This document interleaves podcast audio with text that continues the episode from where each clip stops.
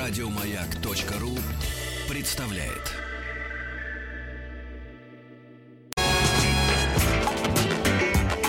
Сергей Стиллавин и его друзья. Пятница.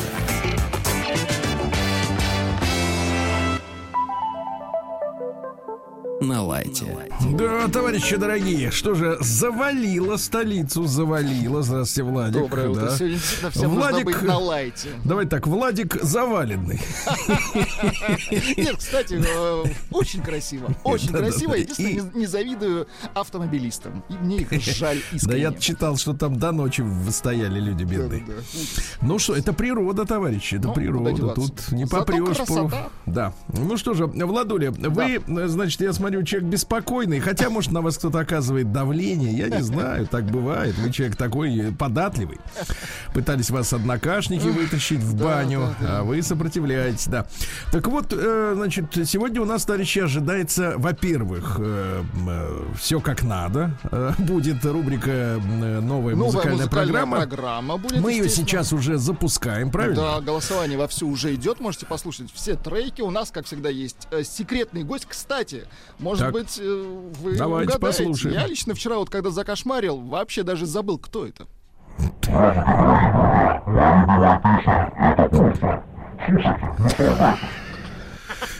И давайте еще разок, вот просто вот. Ага.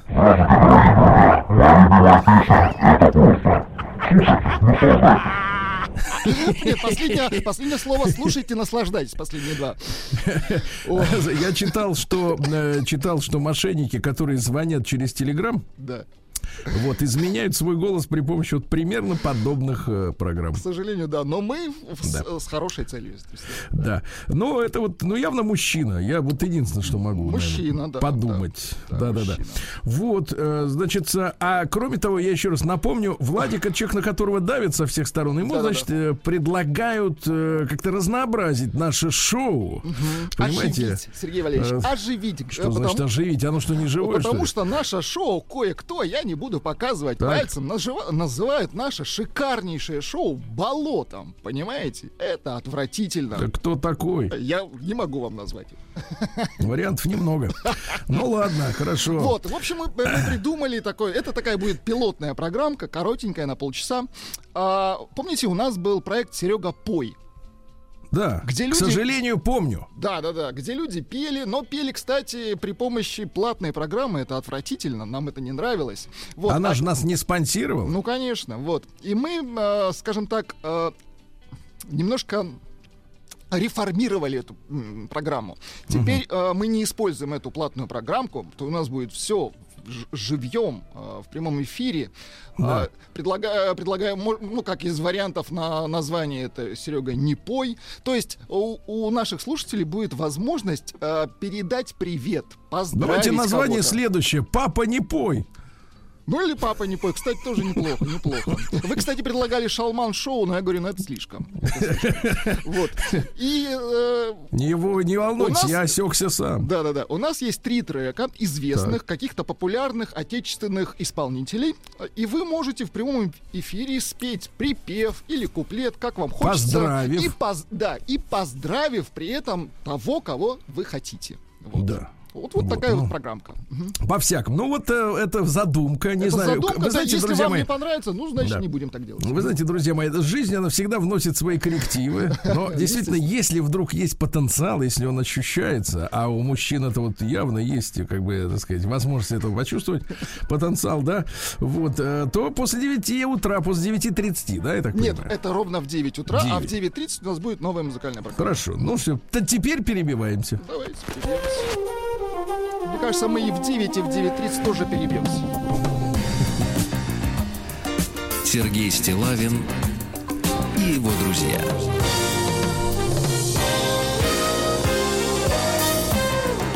Пятница. На лайте. Так, ну что ж, товарищи, а не начать ли нам с комитета противодействия сволоте? Так, а? так, так.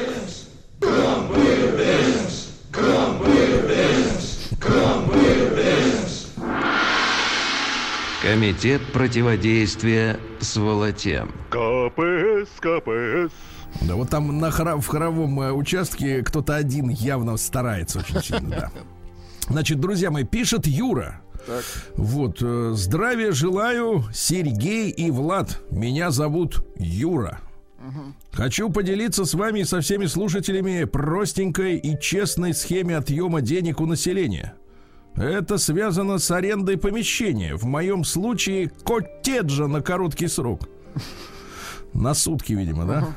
Uh-huh, uh-huh. Для проведения торжественного мероприятия. Ну, это всегда торжественное мероприятие. В преддверии своего дня рождения возникла идея собрать сородичей в коттедже с баней, с бильярдом и достаточным количеством спальных мест, чтобы можно было комфортно и достойно отметить праздник. Uh-huh. Во время поиска дома наткнулся на сайт. Посмотрим, что они делают, и потом назовем его. Подобрав подходящий вариант, позвонил по указанному номеру. Девушка Светлана так. подтвердила, что выбранный мною коттедж на указанную дату свободен и зарезервирован теперь под меня. Теперь необходимо сделать предоплату по договору, который она сбросила мне в мессенджере. Мои сомнения в том, что в договоре не указано ни конкретного адреса коттеджа, Uh-huh. ни условий подбора, ни цены не имеют под собой почвы, так как у них все разговоры записываются, работают они очень давно, и им нет смысла обманывать своих клиентов. То есть он говорит: а что это у вас в договоре не указан адрес, uh-huh. условия, цена? Вот. А, а они она говорят, отвечает: нет смысла обманывать. А они говорят: а мы записываем, нет смысла, да. Гениально. Слушайте, а вот как вы реагируете на фразу «нет смысла обманывать»? Когда сколько, вот скажите, когда, когда какая цена вопроса, что нет смысла? Мне кажется, рубь. Сразу появляется смысл вот задуматься, когда нет Рут. смысла. Когда уже полтора появляется, мне кажется, смысл возникает сам собой. Uh-huh. Потому что, когда читаешь сводки, ребята, я большинство же вам не читаю, но вот, когда видишь, за какие деньги людей могут порезать, uh-huh. да еще и насмерть, ужас, ужас. Потом пошел прессинг, то есть давление по-нашему, uh-huh. о том, как можно, э, о том, как можно скорее переведите деньги, uh-huh. так как они могут зарезервировать дом всего, а теперь внимание, на тридцать минут. Если за тридцать минут, гад, не заплатишь. Не успеешь, да, да, да. Да, в итоге, находясь в цейтноте и невозможности здраво оценить ситуацию, дело было в рабочее время. Вот опять же на заметку, ребята. Надо отдельно заниматься делами личными, правильно? Угу. И а рабочими. Не на рабочем месте, конечно. Когда в голове, например, Алифа сидит. Это был звук Алифы. Да-да-да, что делать? Так вот, находясь в цейтноте, я сдался, и после подтверждения Светланы того, что моя оплата четыре тысячи рэ, ну точно на сутки, угу. входит в общую стоимость аренды, перевел деньги. После этого выяснилось, в кавычках, что аренда дома была продлена предыдущим съемщикам, и ну после этого, смотрите, uh-huh, после uh-huh. этого. Уже то есть он оплаты. сначала перевел четыре тысячи, uh-huh. после этого выясняется, что аренда дома продлена предыдущим съемщикам, и на указанную дату домик занят. Ха-ха-ха. В течение недели мне было предложено несколько вариантов, которые совершенно не подходили моим требованиям, но поскольку со мной связывался уже другой человек, взывания о моих телефонных договоренностях не имели силы. Угу. Вы не со мной обсуждали эту аренду, понимаете? А то, что у нас там записано, знаете, у нас сколько записей этих? Идите вот разбирайтесь в них, в этих катушках. Все мои претензии разбивались о подтвержденный мною договор, в котором были указаны город и услуги. А даты нету, угу. адреса нету, ничего нету. Вот, проверка мною фотографии изначального дома в поисковике. Это очень просто сделать, ребята. Через Яндекс можно проверить дом. Конечно. Все что угодно можно проверить. Органы, лицо, ноги, шкаф. Да, все проверить можно. Так вот, проверка мною фотографии изначального дома в поисковике показала, что он, а теперь внимание, находится по другому адресу. Да, попадало. Хотел человечек, например, организовать в Подмосковье, а дом-то в Твери. И вообще в другом городе, но, как говорится, поздняк метаться. Вывод, чтобы вас не развели, как кролика Роджера. Так. Вы помните кролика Роджера? Конечно, помню. Там такая там рисованная кто, да, да, женщина, женщина была. Кролик рисованный. Сейчас, кстати, вот так не рисуют женщин. Сейчас что, все по большей части так не рисуют. Ну, ничего не рисуют. Вам так нарисуют. Да. Обра... Общаться нужно только с собственником. Uh-huh. Ну, еще по- пойди по телефону узнай, что он собственник. Вот тоже, тоже догадался. Игнорировать объявление без фотографий внешнего вида дома. Uh-huh. Без указания конкретного адреса, какой бы привлекательной ни была цена. То есть четыре это дешево. Да, но с концами. Подтверждать договор с точным указанием адреса и цены. И желательно вести записи разговоров. К сожалению, последние версии андроида лишены этой возможности. Засим раскланиваюсь. Всем добра и удачи, Юра. Давайте так, э, как комитет противодействия сволоте. Подрубрика оплачена из своего кармана. Да, Владик? Это ужас. Вот так.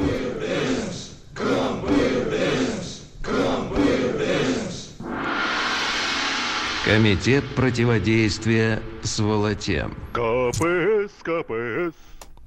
Вот такая вот история, да, друзья мои, грустная. Кстати, если вы тоже столкнулись с мошенниками, вот, то, пожалуйста, мой адрес простой: стилавин собака бэ ка точка ру. Можете присылать свои истории, да, документальные, естественно, да, которые мы будем зачитывать, чтобы сволота... Значит, мы... Сти... А вообще, на самом деле, что происходит-то? Мы э, стимулируем... Э, хватку сволоты, понимаете? Мы стимулируем бдительность у наших слушателей, потому да. что они, я вот по, по вот этим вот историям, они расслаблены. Просто расслаблены. В мессенджере в каком-то он отправляет, понимаешь, там ничего не написано, а он все равно отправляет. У него полчаса, его угу. напугали. Ему надо успеть, угу. потому что у него день рождения, у него уже горит. Вот, да, друзья мои. Ну что, пришлось справлять, как всегда, в кафешке, да, я так mm-hmm. понимаю, Юрец. Да. да. А, ну вот прислал мне мужчина фотографию. Давайте я вам опишу фотографию. Давайте. Это у нас рубрика э, «Народный омбудсмен». Давайте-ка mm-hmm. вот э, запустить шарманчик. Запустить.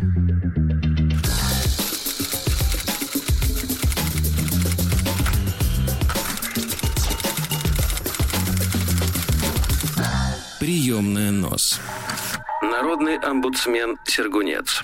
Значит, когда я увидел, а фотография, она, вы знаете, в, вот в почте, которую я, значит, использую, uh-huh. со своим адресом стилавин бэ ка точка ру, фотография, как правило, прикрепляется сверху текста. Да-да-да.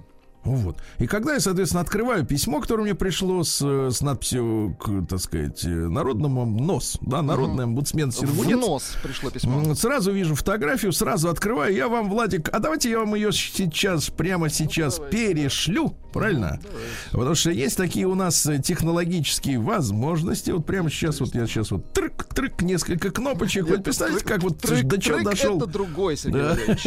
Трык-трык — это когда не заводится, я понимаю. Нет, когда хочется танцевать, но не получается. Это тогда трек-трек. Да. Ну вот, пожалуйста, я вам прислал, открывайте фотографию, да. Так, прекрасный Т... молодой человек. Нет, нет, нет. Тут картина гораздо более, так сказать, масляная. Значит, знаете, есть, аг... есть картина так, на охоте. Да, давайте так. Обнаженный, давайте так. Обнаженный сверху молодой человек сидит, он делает селфи, представьте. Uh-huh. Селфи, я бы сказал так, в пастельных тонах. Uh-huh. Значит, обнаженный молодой человек сидит на полу. Так. А за ним на диване примостилась м-м, в элегантной розовой ночнушке прекрасная чаровница. Mm-hmm. Но я не могу так говорить о женщине, потому что она явно мать, потому что рядом две замечательные дочери-близняшки. Да. Красавицы, да. Вот, и все они как бы вот позируют, и вот э, он голый, она, так сказать, ну, с коленками. Ну, почему голые? Ну, просто по пояс, ну, без, ну, дальше без не видно, верха. Поэтому... Мужчина без верха — это нормально. Мужчина без верха — это человек-невидимка. Вот, а этот голый. Да, и вот, значит, письмо. Думаю, что может от меня хотеть человек, который вот так вот... У которого все хорошо, да, судя по всему. Позиционирует себя, да. «Приветствую вас, Сергей, Владулю и всех радиослушателей, которые долго слушают вас. Которые недолго, он вас не приветствует, ясно? Зовут меня Юра». Как и другой. вас. Зовут другой. меня, как и вас, Юра. Нет, как и многих в этой стране. Да, да, да, Юра. Красивое имя, прекрасное. Зовут меня Юра, мне тридцать восемь. Слушал два дня подряд писателя, который жалуется на свою бывшую жену и поражался. Значит, напомню вкратце содержание письма. Не жаловался он. Он пишет, что жена после родов второго ребенка резко переменилась. Угу. Стала стервой. Вот, лишила интима. Когда он хотел полететь, мечту свою осуществить, потому что мужчина должна мечта быть, потому что сами женщины говорят, мужчина должен расти над собой, к чему-то стремиться. Вот он стремился в Японию, она у него порвала паспорт и все свадебные фотки. Uh-huh. Так, паспорт, правда, внутренний, так что в, да, в Японию он все-таки улетел. Он ей покупал шубы, машины каждые четыре года новые, и квартиру в ипотеку взял. Потом она ему говорит, мол, типа, давай отсюда. И как только он ушел, она взвыла, говорит, вернись, а он твердо на своем, а она мужика в дом привела к детям. Угу. Постороннего мужика. Ай-яй-яй. Ай, да. Ничего он не жалуется, он рассказывает, как оно бывает. Жалуется он тут. Значит, так вот, слушал два дня подряд писателя, который жалуется на свою бывшую жену и поражался, пишет Юра, тому, а теперь внимание, так, как сильно это похоже на мою ситуацию. Итак, друзья мои, эпидемия. Эпидемия. И не вот этой вот, понимаешь ли, короны, которая прошла. Типа, ситуация, как, как и у многих в нашей стране. Да, после рождения второй дочери у жены тоже снесло крышу. Угу. Она становилась своей противоположностью без моего участия. А что может быть противоположностью женщины? Зло, Сергей Валерьевич. Если женщина хорошее добро, то противоположность зло. Зло, да. да. А утром в, она в могла... Свои, извините, в свое время, в свое время да. по, по тем еще законам их сжигали. Да. По тем законам? Да, сжигали. Кто отменил эти законы? Да сама церковь. Утром она могла быть любящей женой и матерью, так. а к обеду превращалась во врага семьи, который желает разрушить все, что нажито непосильным трудом. Жили мы в этом аду около года. В такие периоды она не уставала требовать развода на ровном месте, то есть ее кошмарило изнутри, понимаете? Угу. Вот, значит, э, значит, э, развода. Мы не разговаривали неделями. Я всеми силами пытался сохранить целостность семьи. Когда, э, значит, э, ругаться не при детях стало уже невозможно, я, как и ваш писарь, решил, что пора уходить и учиться жить по-другому. Угу. В этот момент она и поняла, что теряет. Что заигралась в семью. Понимаешь? Знаешь, как вот уже у девочек в нашем возрасте... Фу, нет, не так. Девочек в нашем возрасте уже нет. Я имею в виду в нашем поколении. Девочки да, да, да. играли вот такие наборы кухня. Угу. Вот они там все это раскладывали. Семья у них там была деревянная. Вот. Да. Деревянная, может, и пластмассовая. Пластмассовая дороже. В общем, она могла понять, что реально имеет серьезное расстройство психики, а именно депрессию, то есть двойную. Ди это двойное. Угу. Через И. Двое суток уговаривала вернуться. Говорила, что все поняла. Псих, понимаешь, звонит и говорит, я понял, что я псих. Круто. Угу. Что все теперь будет иначе и т.д. и т.п.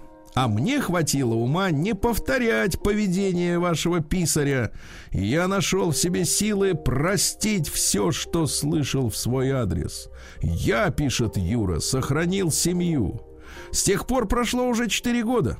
За это время, если были разногласия, то решались они моментально, без каких-либо обид. Вы с легкостью, Сергей, называете таких женщин гадинами. Другие говорят, что они зажрались. Я же считаю, что если мужик с большой буквы «му» в ЗАГСе сказал при свидетелях, что согласен прожить с этой... Начинает мораль читать. Прожить с этой женщиной до конца дней, несмотря ни на что, то нужно нести ответственность за эти... Перед кем? Перед теткой вот этой, которая с папкой стоит. Значит, писарь говорил, что проявил стойкость и не простил ее, когда она просила вернуться. Я считаю, что он был слабым и теперь ищет оправдание. Мы с супругой четыре, тринадцать лет вместе, всякое бывало, но я за нее готов на все. И это не пустые слова. Мы все заслуживаем прощения и понимания. Спасибо, Юра. Ты представляешь? Ну, удивительно. Вот как... Нет, но Юра стойкий мужчина. Но Юра не написал главного. Как жена псих вылечилась от депрессии. Да. То есть это ж не бывает так, что человек, значит, это самое... Знаешь, я завтра вылечусь ну, от конечно. гриппа. Как, как все закончилось? Как прошло это? Как... Вот именно. Как и трясло-то ее, Юра. Короче, ждем продолжения, Юра. День дяди Бастилии пустую прошел. восемьдесят лет со дня рождения. Ух ты, а ей уж восемьдесят. Каждый день на радио Маяк. Ну что же, граждане, сегодня у нас, о, уже пятое число, да. Сегодня день памяти дипломатических курьеров, погибших при исполнении обязанностей. Угу. двадцать три курьера везли ценности, понимаете, это давно было еще при советской власти. А на них напали бандиты, понимаешь? Угу. Вот так вот, при исполнении. Великий день. Просто великий день, и все. Просто, да? вот, вот просто великий вот, день. Да, да, хорошо, этого, хорошо, да. хорошо. А, в Танзании сегодня день Чама-Чама-Пиндузи. Поздравляем. Это поздравляем. День правящей партии. Угу. А партия называется вот как раз последняя. Чама-Чама-Пиндузи. Очень красиво. Угу. Э, Чама-Ча моя. День шоколадного фондю. Это, это вот хорошо. Надо, знаете, вот шоколад, он течет такой горячий, а ты туда клубничку пихаешь а, и я, типа я, ешь. Хорошо. Жижа шоколадная. Тут главное не обкапаться, да. Значит, в Финляндии сегодня Липутус. Пяйвя. Угу, это торжественный день, день Рунеберга. Дело в том, что он составлял эту колевалу, понимаете, да? Эпос. Вот. Да, хотя, черт-то знает, чем он занимался, если честно, да. Он писал по-шведски, вот, но это не мешало ему быть великим финским поэтом, понимаете? А день «Подари улыбку ребенку». Угу, подари. Хорошо. Продай улыбку ребенку. Дальше день красной одежды. Вот у меня штанцы сегодня красные. Всемирный день нутеллы. Ну это коммерческий праздник, он мне как бы, так сказать, да. Увеличивает вот. продажи. И потом там же эти самые орехи. Вот, а люди с аллергией-то они, как бы, так сказать, Аккуратнее. не могут отпраздновать как следует, да. День жевательной резинки сегодня. День разукрашивания планов на будущее. Ну, я скажу так, предвкушать это, это же... Это, Можно да, заиграться, Господа, согласен. Смешить, да. Заиграться. День эрудита. Это, это вот хорошо. вы, да. А день, а теперь два праздника, которые требуют от вас, Владик, ну, смирения. Во-первых, день работы в голом виде. Ну, это как?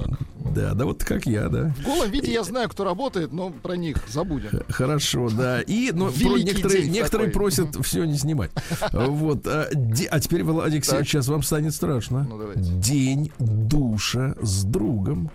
Слушайте, какая грязь. Да, это да, не грязь, а душ, это чистота, наоборот, смыть а потом грязь. Смыть, да. Да. Ну и сегодня Агафий Полухне, Полухлебник считался днем домашних забот, друзья. И надо проверить, хватит ли еды до нового, так сказать, урожая. Да, то есть половина должна была остаться. В этот день наблюдали за поведением животных. Если ну-ка. утром кричит синица, как кричит синица? Можно вас попросить? Ага, понимаю. А, то это к сильному морозу. Говорят, что на выходных будет в Москве минус тридцать. Владик, никуда не выходи. На выходных будет много снега. Никуда. Каждый день. На радио Маяк. Сегодня в тысяча пятьсот пятом Эгидий Чуди родился. Чудак это по-нашему. Швейцарский историк, да. Его в британской энциклопедии называют гуманистом, вот, но с фактами его жизни это не сочетается. Ну, вот, он был учеником Цвингли. Это один из вождей протестантизма. Ну, то есть, если Мартин Лютер, он такой был как бы тихий, да, вроде как там, прибил э, к, к воротам и, и пошел, пошел отдыхать, то остальные начали уже жестко бороться. Жгли тоже и так далее. Так вот, главным трудом его жизни... Значит, стала швейцарская хроника за пятьсот лет истории. Вот. Ну и Вильгельм, а легенда о Вильгельме Телли, например, он написал легенду. Когда там это стреляли в голову, а попали в яблоко, помните? Угу. А в тысяча пятьсот восемьдесят девятом первым русским патриархом поставлен митрополит Иов. Вот сегодня, да, такая история. А в тысяча семьсот восемьдесят восьмом родился Роберт Пил, британский премьер-министр, который основал консервативную партию. Вот. Вот. Ну и муниципальную полицию придумать, придумал. И поскольку его звали Бобби, ну, ну Роберт звали, это... Звали Пил, вы сказали. Роберт это Бобби, да? Да. Вот. Поэтому английских полицейских называют Бобби, потому что их придумал Бобби. Вот такая вот история. А в тысяча восемьсот двенадцатом году подлец родился. Ну-ка. И убийца. Жорж Шарль Дантес. Mm, да. Ай-яй-яй. Нашего Александра Сергеевича. А? Да, ведь он старше был, он убил старшего человека. Как да вообще еще и можно? Подживал, понимаешь, с папой, с новым, мужиком, с новым подживал. Папой. Ой, звучит с голландским плохо, папой. Плохо. Mm-hmm. Ага. Вот. Ну, кстати, дожил он до тех времен, когда уже появилась фотография, mm-hmm. ну, то есть дагерротипы, так что фотки Дантеса можно видеть, понимаете? А вот фотки Александра Сергеевича нет. Знаете, какая досада. Вот. Сегодня в тысяча восемьсот восемнадцатом маршал Франции, бандит, в прошлом Жан-Батист Бернадот, стал королем Швеции и Норвегии, потому что его усыновил местный король бездетный под именем Карл четырнадцатый. И теперь в Швеции все, вся династия — это потомки, значит, вот этого француза. Схитрили, короче. Да-да-да. А, Николай Александрович Добролюбов, человек, который мучили в советское время и школьников, школьников и филологов. Да, да. Вот. Его называли критик-демократ. Демократ, да. Но это не мешало ему критиковать, да. Но он плохо относился и к монархии, и к религии, и к крепостничеству плохо относился, понимаете? А к чему и хорошо, в итоге... ну-ка. В итоге от туберкулеза в двадцать пять лет нечистая забрала его. Да, да, да, да, да. Вот, значит, философия у него была такая. Значит, в центре системы человек. Ну, это настоящая либеральная, так сказать, мантра, да. То есть главное — это вот отдельный человек. Ни социум, ни коллектив. И он что ни... хочет, то и делает. Да, и никто ему не должен мешать, главное. Ни в коем да. случае, да. Вот. Он считал равенство людей естественным состоянием, значит, человеческой природы. Вот. У него, он исповедовал разумно эгоизм. Mm. Вот. А, ну, кстати говоря, интересно, что вот э, члены сатанистских организаций достаточно прямо говорят о разумном эгоизме. Uh-huh. Тут видите, как все-таки вот, хоть с кем-то солидаризировался, да. А принцип разумного эгоизма считают определяющим для своей позиции, например, child-free. Uh-huh. Да. Вот ваш эгоизм здоров, если вы, давайте проверим, Владик, давайте. Отстаиваете свое право на отказ от чего-либо, если это принесет вам вред. Угу, это про меня. Так. Понимаете, что ваши цели будут осуществляться в первую очередь, а другие потом. Ну, это, мне кажется, нездоровый эгоизм. Нет, ну это логично, это я хочу в туалет, а не вы. Да-да-да. Меня пусти, а ты иди. Да. Отсюда. Умеете совершать поступки в свою пользу, при этом не вредя другим. В свою. Это же вот вырастет такой подлец, да? Да-да, да уже выросли, вот видите. Имеете собственное мнение, не боитесь высказываться, даже когда оно отличается. Я бы даже добавил, даже если это не мнение, а просто дурь. Дальше. Готовы защищаться любыми способами, то есть вплоть до убийства, если вам угрожают. Даже шпагой, да. Не боитесь кого-то критиковать, но не переходите на грубости. Ну, мы дошли до того, что грубость уже не воспринимается как грубость, это просто фигура речи. Никому не подчиняетесь. Уважаете желание партнера, но не переступаете через тебя. Он тебе говорит, давай так. Нет, не буду так. Вот. Не мучаетесь чувством вины, сделав выбор в свою пользу. Понимаете, абсолютно вот тварюга, да? И любите и уважаете себя, не требуя от других слепого уважания, обожания. То есть это Добролюбов, да. Все, да? Это все вот его, да, вот барахло. А, так вот стихи у него еще есть. Успела Давайте. Стихи написать, смотрите. Ты меня полюбила так нежно, милый друг мой, голубка моя. Ты мечтала от жизни мятежной отдохнуть на груди у меня. Ты бежала от шума разврата, от нескромных желаний друзей, чтоб со мной безмятежно и свято наслаждаться любовью своей. Но не знала меня ты в то время. Ты подумать тогда не могла, чтобы тот отягчил твое бремя, в ком ты миг облегчения нашла. То есть на минутку стало лучше, а потом опять плохо. Вот, ну и так далее. В общем, короче говоря, да. Цитата. Давайте. Только труд дает право на наслаждение жизнью. Угу. Угу. Труд, вот так, хорошо. Да. Ну, хорошо. Вот, да. А Джон Данлоп в тысяча восемьсот сороковом году, это шотландский врач, ветеринар, козлов лечил, коров, бычков. Козлов лечил. Угу. Да, и придумал пневматические шины. Данлоп, да, есть такие сейчас покрышки марка. А в, тысяч... в тот же день родился Хайрам Стивенс Максим, или товарищ Максим, англо-американский конструктор оружия, который придумал пулемет, и люди такие говорят, ну, вы знаете, война не может начаться, потому что, ну, кто же пойдет на пулемет? Кто же будет его использовать? А нет, он... нет. Кто, кто же пойдет на пулеметы? Ну, как можно начать войну, когда это просто верная смерть? Ничего, пошли и на пулеметы. Вот так вот. В тысяча восемьсот пятьдесят первом Иван Дмитриевич Сытин, наш э, издатель-просветитель. Родился он, кстати, в семье э, крестьян. Э, Ленин его очень недолюбливал. Э, вот, говорит, ух, говорит, гад Сытин. Ну, видимо, видимо не публиковал Ильича. Да, он на, издал народную энциклопедию знаний. Э, вот, э, публиковал Пушкина, Гоголя, Толстого. Э, вот, э, и, короче, его издательство, естественно, после революции у него забрали. Ну, это называется национализировано, но я вот хочу утвердиться все-таки в мысли, что национализация — это когда владельцу все-таки вот хотя бы по какой-нибудь бросовой цене, ну, что-то выплачивают. А так это грабеж, да? А так это вот, ну, в принципе, грабеж. Ну, ну потому что, ну, как бы так же, да. Вот, рабочих своих он не баловал, вот, очень был прижимистым. И однажды он подсчитал, что знаки препинания составляют двенадцать процентов от всех вот фишечек вот этих, да, от наборов. Вот, и говорит, слушайте, а давайте я буду платить вам только за буквы. Вот крыса, а. Ну, потому что там же вручную, да, набирали. Понятно. Вот все тексты, да, они вручную. Это адский труд же. Вот. Ну, а те на забастовку пошли и, в общем, уломали его, наконец-то. Да, ну, жадный был, конечно. В тысяча восемьсот семьдесят восьмом Андре Гюстав Ситроен родился. Это у нас французский инженер и промышленник, создатель известной марки Citroën. Вот, да. А в тысяча восемьсот девяносто третьем очень интересный товарищ родился. О нем так широко не говорится. Вадим Габриэлевич Шершеневич. Так. Это ведь, вот, знаете, вы все знаете Сергея Есенина. Ну, конечно. Вот. А один из основателей вот этого стиля имажинизма, а-га, в котором работал Есенин, это Есенин. Был вот как раз Шершеневич. Он, кстати, интересно, что учился в одном классе с шахматистом Алехиным. Помните, был такой замечательный. Дружил с символистом Брюсовым, а Пастернак его не любил и критиковал. Давайте я вам стихи прочту. Давайте. Когда-то, когда я носил короткие панталончики, был глупым, как сказка, и читал «Вокруг света», я часто задумывался на балкончике о том, как любят знаменитые поэты. И потому что я был маленький чудак, мне казалось, что это бывает так. Прекрасный и стройный, он встречается с нею, у нее меха и длинный трен. И когда они проплывают старинной аллеей, под юбками прячутся рыбки колен. И проходят они без путей и дороги, завистливо встреченные смотрят на них.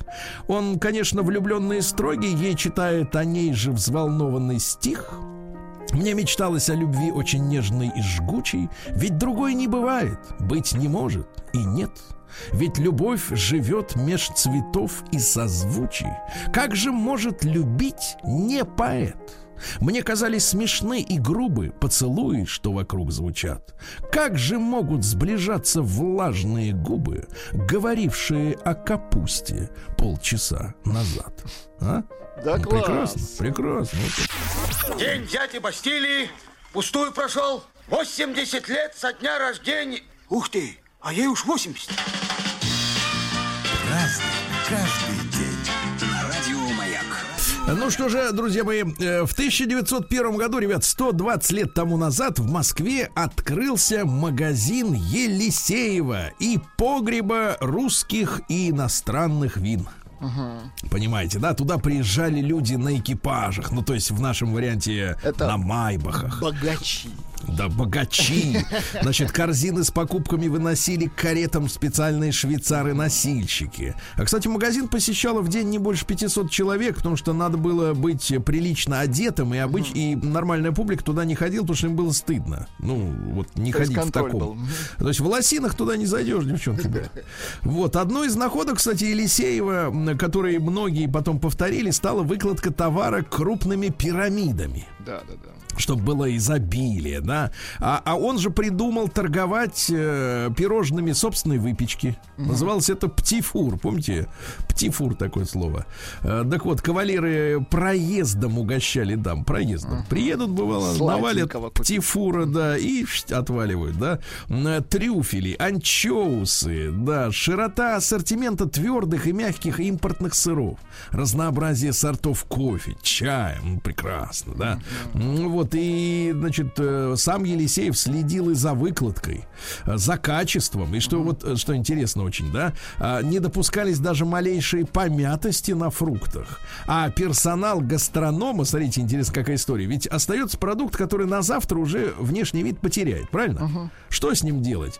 Со скидкой продавать ее, мое, значит, там минус двадцать процентов? Или, например, отдавать кому-то, или выбрасывать? Нет! Он заставлял персонал съедать все начавшиеся портиться плоды, да, молодец, так, как, так как выносить он э, их из магазина запрещал, запрещал по представительским соображениям. То есть никто не должен выносить из магазина хавчик.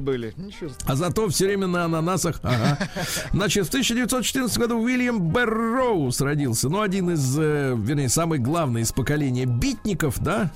Ну, литературка такая, вы понимаете, да, там и они... наркотики употребляли активно, да. Вот, для своих произведений. Помните, на этой неделе была новость, что бизнесмены, которые вот злоупотребляют запрещенными препаратами, дают идеи оригинальные, но неосуществимые. Да. Вот. И, соответственно, что он, чем занимался? Ну, вот, например, так сказать, значит, писатель видел тесную связь между контролем и сексуальностью. Uh-huh. То есть общественные табу, которые связаны с аспектом жизни человека, воспринимал в качестве проявления контроля над общественным сознанием. Вот это, да, все. И в частности, отношения между полами автор рассматривал в весьма радикальном ключе, полагая, что с мужчины с женщинами должны контактировать гораздо реже. Если допустить, что появятся матки в колбах, так, то от женщин вообще ничего не нужно будет. Ты представляешь? Uh-huh. Институт семьи и презирал. Uh-huh. Вот именно, вот видишь, какой демон. Вот, а, значит, а, цитата. «Недостаточно знать, как поступили десять львов, чтобы понять, как поступит одиннадцатый». Да. Сегодня у нас, ну что же, в тысяча девятьсот восемнадцатом году Кара Абульфас Аглы Караев, азербайджанский композитор. Вот, родился. Есть у нас азербайджанский композитор? У нас есть марш нефтяников, может быть. Вот, это? да, да, да, ну, конечно. Песня мужества плывет на морском просторе. Да, да, класс. Трудовой да. Баку вперед, трудовой, трудовой Баку вперед, устремился в море. Прекрасно, да. В двадцать четвёртом году би би си начал первым, начала первым станция ежечасно передавать сигналы точного времени. Угу. Тыр-тыр, так сказать. Вот, и вам вот, хорошо уже, да. семь пятьдесят шесть, да. В тот же день родился Александр Матвеевич Матросов, наш герой, закрывший амбразуру э, дзота, значит, своей грудью, угу. да. Некоторое время назад пытались Матросова представить и уголовником, или еще кем-то, да, что он был вынужден, но, в общем, хотели выбить из нашей памяти героя. А он герой, поняли, твари? Вот так вот. В двадцать восьмом году удалось искусственно синтезировать витамин Д. Правильно? Молодцы. В двадцать восьмом Роберт Аллен родился, замечательный американский композитор. И Перри Кома, и Джонни Матис, и другие пели его песни. Перри Кома, Джонни Матис. Ну, что-нибудь такое а, древнее. А, вот Джонни Матис есть.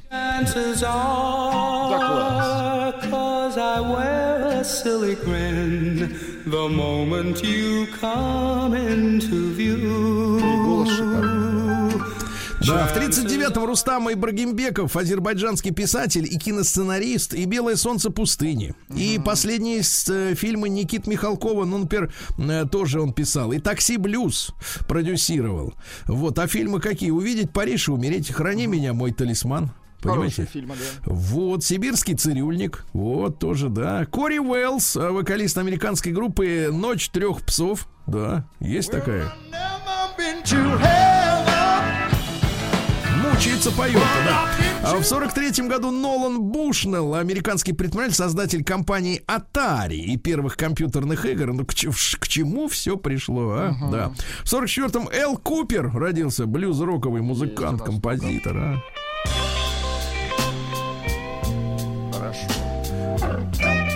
Пусть поиграет, я пока скажу, что в шестьдесят втором году Виктор Викторович Раков, замечательный актер, ленкомовский, родился, да, и не только.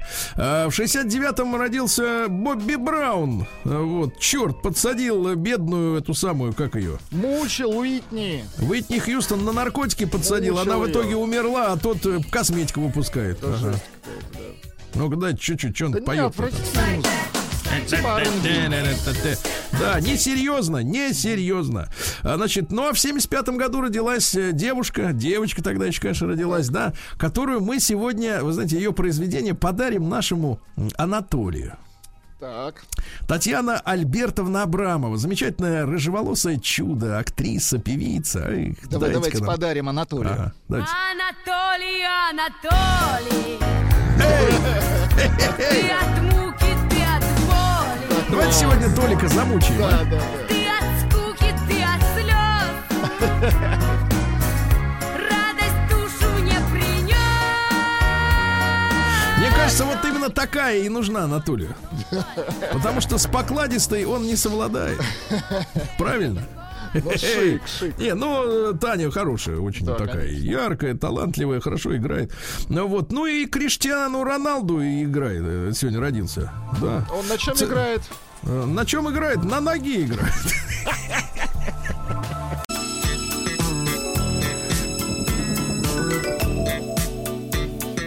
Сергей Стиллавин и его друзья. Пятница. На лайте. Ну что ж, друзья мои, на столицу идут морозы, пугают нас чуть ли не тридцатиградусными морозами ночью. А вот в Омске плюс два на выходных. Да, вот так. Везет. Можно взять билет, Владик. В одну сторону. Вы же взрослый человек. Остаться. Новости региона пятьдесят пять. Амич пять раз обокрал магазины электроники, а потом устал и сбежал в Сочи отдыхать. Красиво. Воровал дорогие видеокарты, однажды вынес даже перфоратор. Вот. А когда его поймали, он скрылся от следствия, уехав перед Новым годом на курорт. тридцативосьмилетний товарищ, да. Ну вот, прятался в Сочи, да. Подлец. Угу. Амичка отказала настырному пенсионеру и пожалела. Угу. Да дело в том, что, значит, тридцатипятилетняя местная жительница рассказала, что в десять часов утра к ней на улице подошел бывший сосед и в агрессивной форме стал требовать денег взаймы. Она сказала: «Найн». Но настырный мужчина не отставал и настойчиво следовал за ней. Сельчанка, испугавшись, забежала в магазин, и вместе с продавцом они закрылись в подсобке. Романтично. Спустя, угу. да, спустя некоторое время, решив, что пенсионер ушел, она вышла из магазина и пошла домой. Но через несколько метров ее, как гепард, настиг пенсионер, схватил за капюшон, повалил в снег, после чего вырвал из рук телефон и сбежал. Грабителю шестьдесят лет, раньше привлекался. Чертов извращенец. Почему же извращенец? Просто... И грабитель, пока что. Да, вот именно, половину. Да. В омских парках снова запускают летние аттракционы посреди зимы. Так. Работают для детей от трёх до девяти лет веселые горки, а в парке тридцатилетия ВЛКСМ аттракцион под названием «Колесито». Колесито. Колесито. Да, это одно слово. Прекрасно. Амич, которого искали по всей России, попался на краже спиртного. Махровый уголовник взял с полки гипермаркета в бутылку вискаря. сорокадвухлетний мужчина зашел, взял ее с родимую, срезал антикражную защиту. Угу. И спрятал выпивку в куртку. Но все это видели через камеры наблюдения. Вызвали Росгвардию. Вот, а оказалось, что в розыске. Представляешь? Хорошо. Омску пока не грозит электротранспорт, говорит местный министр природных ресурсов товарищ Лобов. Ну и замечательно. Хорошо. Омского непоседливого и любопытного яка-бабочку гнетет гиперопека строгой мамы-одиночки. И какая ведь, ведь, понимаешь ли, досада, не дает даже общаться с отцом Яком Гришей, который смотрит из-за решетки на своего ребенка мохнатого и печалится. А дальше хорошая новость. Давайте вот в Омске грязный снег с дороги перебросили на тротуары. Это Молодцы. Понятно. Молодой Амич лишил мать, ой, из, лишил мать своего друга ценностей. Вот, ценностей. Сережки и самое главное, Владик, вот о- оцените, да, на улице тридцать пятой Северной. тридцать пятый. Я думал, на двадцать первый счет закончен. Уняться, да. тридцать пятой Северной пропали сережки золотые. И самое вот мерзкое — ладанка. Ты представляешь, ладанка. На святое. Ну, на детский сад в центре Омска предложили переделать в музей каторжника Достоевского и, и этого детективщика. Угу. Да. А чё, говорит, тут дети? А чё вы дети-то? Выходите отсюда. Это музей, да, будет. Дальше. Обитатели Омского зоопарка устроят царскую трапезу. Трапезу, каша, фрукты, угу. овощи. Владик, ты сам бы вот все это съел. Да, рыбные, мясные, значит, да, так сказать, блюда. Я да? обожаю такие трапезы. Да, ну и три сообщения финальные. А мечей предупреждают о сосулях и о голосе сверху. А вы вот за сосули или за сосульки? Вы на какой стороне? Сосули — это так никогда не говорили в Ленинграде. Это все придумали журналюги. Хорошо. В Омской области сельчанку мошенники кинули второй раз. Теперь на сто тысяч рублей. Ну и давайте о хорошем, действительно, давайте. Об искусстве. Омские колонии показали победителей конкурса снежных фигур. Так. А, дело в том, что к Новому году, к Рождеству обычно делали это, а сейчас тематика расширилась, была посвящена восьмисотлетию со дня рождения Александра Невского. Хорошо. Осужденные создали фигуры Деда Мороза, угу. Снегурочки, снеговиков, персонажей мультфильмов, вот также белого металлического быка и великого князя вылепили Александра Невского. Много успели налепить. Да, было сделано порядка четыреста фигур. Вы ну, время есть у людей. Время и люди есть. Люди есть, да. Значит, по итогам конкурса давайте поздравим. Первое место заняла фигура мощного красного быка в колонии номер три. Второе и третье... Да, второе и третье места — снежные композиции, посвященные Александру Невскому, от исправительных колоний номер девять, номер два, номер четыре. Все осужденные, принимавшие участие в создании снежных фигур, поощрены руководством. Угу. Ясно? Хорошо. Вот все, все хорошо.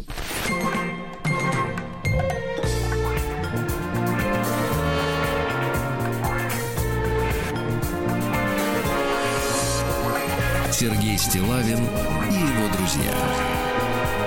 Пятница. На лайте. Что ж, друзья мои, российская стюардесса из бизнес-авиации, ну, это когда в самолете летят специальные люди, в маленьком самолете летят специальные летят люди. Богачи. Да, стюардесса Диана рассказала, что важно знать, значит, чтобы успешной быть стюардессой, да? Какие есть тонкости, так? Не только красивой, но и успешной. А Диана посоветовала, значит, следующее. Она говорит: вот серьезно, бизнес-авиация — это не о безопасности, это о еде и о взаимодействии с с пассажирами. Девушкам она рекомендует отправиться на курсы сервировки блюд, а также пройти курсы сомелье. Но не надо сильно в это погружаться, говорит, достаточно знать. Теперь, Владик, записываем. Так. Три основных сорта винограда красного вина, три основных сорта белого вина, один-два сорта розе и уметь читать этикетку, и все. И вы в деле. Дальше ну, наш, еще наш... пишет, и последнее — знать дюжево в лицо, и все. Но это не это внутри уже. Значит, дальше. На стоянке аэропорта Домодедово енот забрался под капот каршеринговой компании погреться. Молодец. И не хотел оттуда уходить, когда техник-смотритель заливал в бачок стеклоомывателя жидкость, да. А птицы в Амурской области мерзнут на лету и падают от аномальных морозов. Какой ужас. Ужас какой. Да, российский школьник выкопал э, в, на Камчатке э, в туннель в снегу, а, а его завалило, еле откопали, откачали. Вот так вот. Зачем полезно? В России охранник, представляешь, в Гатчине Ленинградской области, это, так сказать, город моей молодости, город отказался... Охранник отказался пустить рожавшую женщину в час ночи в роддом. Вот сволочуга. Ну, как так? Да, пришлось рожать в припаркованной рядом машине скорой помощи. Угу. Что за урод-то? А что это он не пускал? Подлец. Дальше. На электросамокаты нанесут метки для определения мощности мотора. Вот это правильно. Один самокат, один самокат может разогнаться до двадцати километров в час, а другой до шестидесяти. А другой Надо вообще различать. Может не разогнаться. Да. Слушайте, а вот смотрите, я что-то присмотрелся к ситуации в Хабаровске, да? Так. В Хабаровске, значит, спекулянты вчера начали торговать местами в очереди за бензином. Знаете, сколько стоит очередь? В... Место, за... место, место. Сколько стоит? Угу. Пятихатка как раз с Хабаровском. То есть пятитысячная. Слушайте, но мне кажется, вот я бы вспомнил бы в этой, в этой ситуации, значит, все-таки вот историю восьмидесятилетней давности и сказал бы, что это саботаж. Совершенно точно. А там такие с, не, нехилые выносили приговоры, кстати, за саботаж-то восемьдесят лет назад, да, если вспомнить. А дальше эксперт объяснил, на что банки обращают внимание при выдаче ипотеки. Значит, тут записывай. Ну-ка. Специалисты могут закрыть глаза на некоторые судимости граждан. Да. В Ростове сделали платным проезд к жилой многоэтажке. Нормально. Пропускают, значит, следующее. Тысяча рублей месячный абонемент для жильцов. пятьдесят рублей с машины разовый пропуск. Нормально? Значит, жильцы не согласны, требуют освободить дорогу, убрать шлагбаум, вернуть ее в муниципальную собственность. А с такой постановкой вопроса категорически не согласен генеральный директор местного автосалона Тигран Казарян. Он собственник земли. А понимаешь? В нашей стране малому бизнесу да, поддержку. Это, а у него, значит, у Тиграна Казаряна, значит, арендует дорожный участок его же племянник. И бизнесмен уверяет, что земля эта никогда не была муниципальной. Поэтому говорить о ее возвращении как минимум некорректно. Прекрасно, прекрасно, извините, прекрасно. Дальше. В Калининграде сорокадвухлетний мужчина, значит, погрузился в состояние белой горячки, увидел злых духов и стал поджигать мебель, чтобы победить злых духов. Экс, ну и хорошая новость, давайте, давайте. Так. Экс-полицейский а, на Куршской косе, это замечательное место в Калининграде, ну в Калининградской области, прям вот на берегу. Вот коса красивая, красиво, песчаная, да, да. да. Так вот, лечит хищных птиц и выпускает их на волю. Представляете? Да, молодец. Какой молодец, да. У него есть сова Лёша. И жизнь. Сова Лёша. Башка крутится на все стороны. Да, дальше давайте-ка. Наука и жизнь. Перенесшие коронавирус перечислили странные симптомы заболевания. Ну-ка. Значит, группа ученых опросила шестьсот шестьдесят шесть пациентов. Вот, мне кажется, это была первая ошибка. Да-да. Значит, опухает, воспаляется язык. На нем пятна, бугорки, отек рта, язвы, а также ощущается жжение в ладонях и ступнях. Осторожно. Ужас какой. А микрочастицы, исследование показало, что микрочастицы из унитаза не долетают до зубной щетки. Не волнуйтесь, да. А, друзья мои, ежедневно, оказывается, выбрасывается почти семь миллиардов масок. Представляешь, какой бизнес? Какое загрязнение природы, Сергей Да Ильич. Ладно, ты подслушай, какие обороты. семь миллиардов. Так вот, э, при австралийцы придумали из них строить дороги. Вот, ну давайте. А, эмпатия способствует развитию творческих способностей ребенка. Если ребенок умеет сопереживать, так он творческий нет, так значит бездарь, да? Разоблачен миф о пользе острых специй против инфекции. Австралийцы выяснили, как не перчи, все равно заболеешь. Вот. Употребление очищенного зерна очень опасно для жизни, выяснили ученые. Наконец-то. Вот. Вы знаете, что есть такая штука отруби. Это как раз вот шелупонь с очищенных зерен. Они типа полезны, да. Они очень полезны, да. И вообще надо перестать чистить зерно. Есть как есть. Просто зерно, да. Прям вот. Есть как лошадь. С соломой вместе. Наши ученые из Южноуральского университета с, совместно с коллегами Индии предложили новый материал для пакетов в магазинах. Крахмал. Mm-hmm. Он разлагается, он такой же прочный, не вредит природе. Круто? Круто. Молодцы, молодцы. Дальше. Недостаток сна усугубляет влияние слабости на психическое здоровье пожилых людей. Надо спать постоянно просто. Не Точно. Надо вставать. Просыпаться не нужно. Да. да. Ученые синтезировали безопасный для организма антибактериальный препарат на основе наночастиц серебра. Но это дорого. Uh-huh. Правильно? Серебра ну на и наконец, не хватит. Ну и, наконец, ужасная новость. Давай. Физики получили новое состояние материи. Вы представляете? Ну-ка. Называется оно пространственно-временной кристалл. Страшно звучит. И это не фантастика, братишка. Новости капитализма. Капитализм. Давайте посмотрим. Значит, ну, во-первых, новость года. Трамп покинул гильдию киноактеров США. Он что, киноактер? Ну, он снялся как камео этот, ну, он себя играл. Но суть в том, что это что, все кино было, что ли? Выходит, что так. Прекрасно.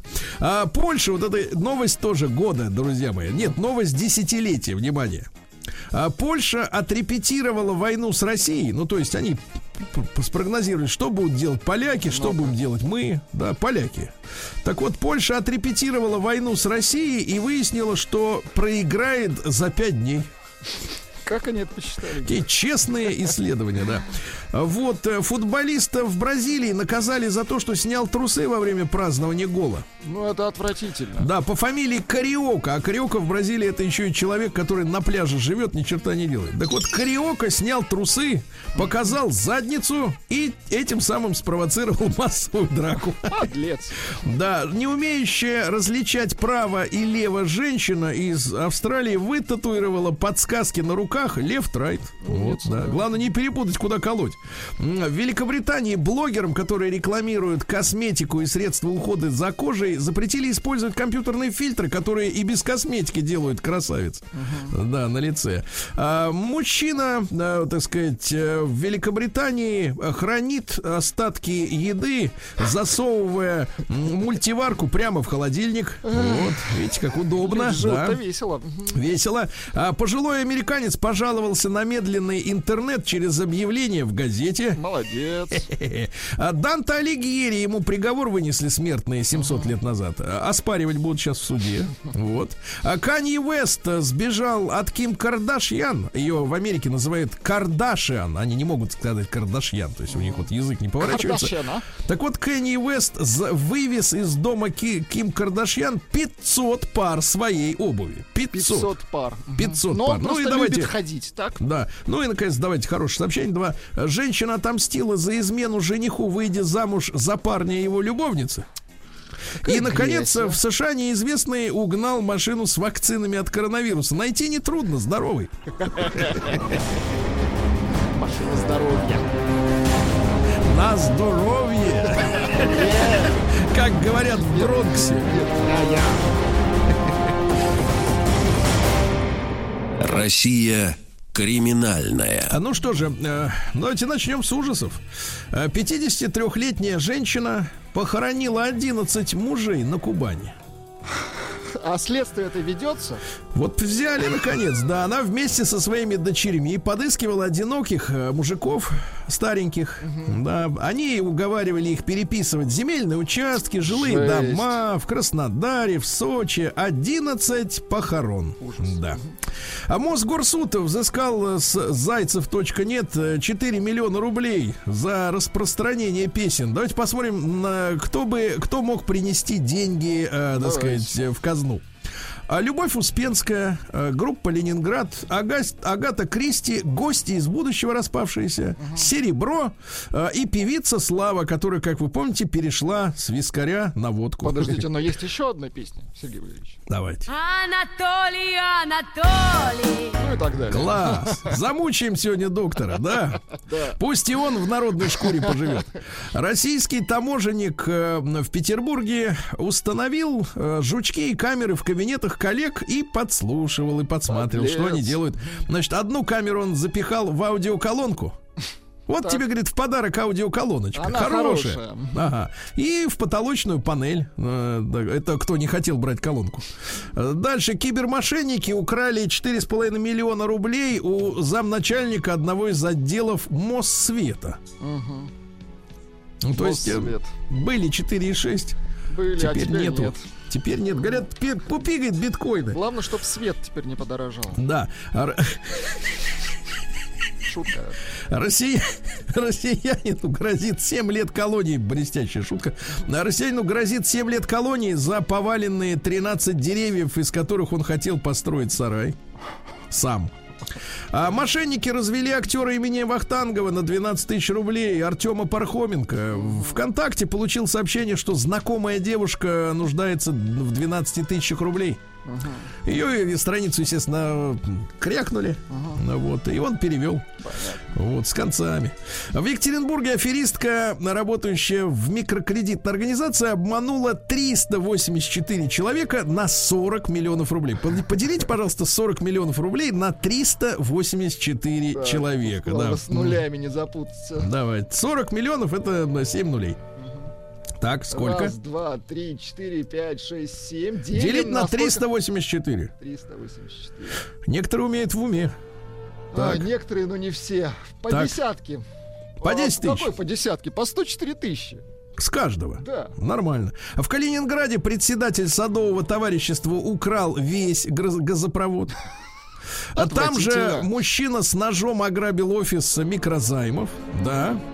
В Тихорецке мужчина оформил кредит на друга через приложение смартфона друга. Угу. На Кубани полицейские у прохожего изъяли гашишное масло. Вот. А, ну и что? И, так сказать, давайте вот таким сообщением закончим, что ли. Вот. Э, э, сибирского тиктокера с корешами восемнадцатилетнего задержали на трое суток за участие в грабеже. Так. А они оттуда передавали картинку в ТикТок и орали на полицейских: «Я вам всем лица пораспинаю!» Кричал восемнадцатилетний тиктокер. Сергей Стиллавин и его друзья. Пятница.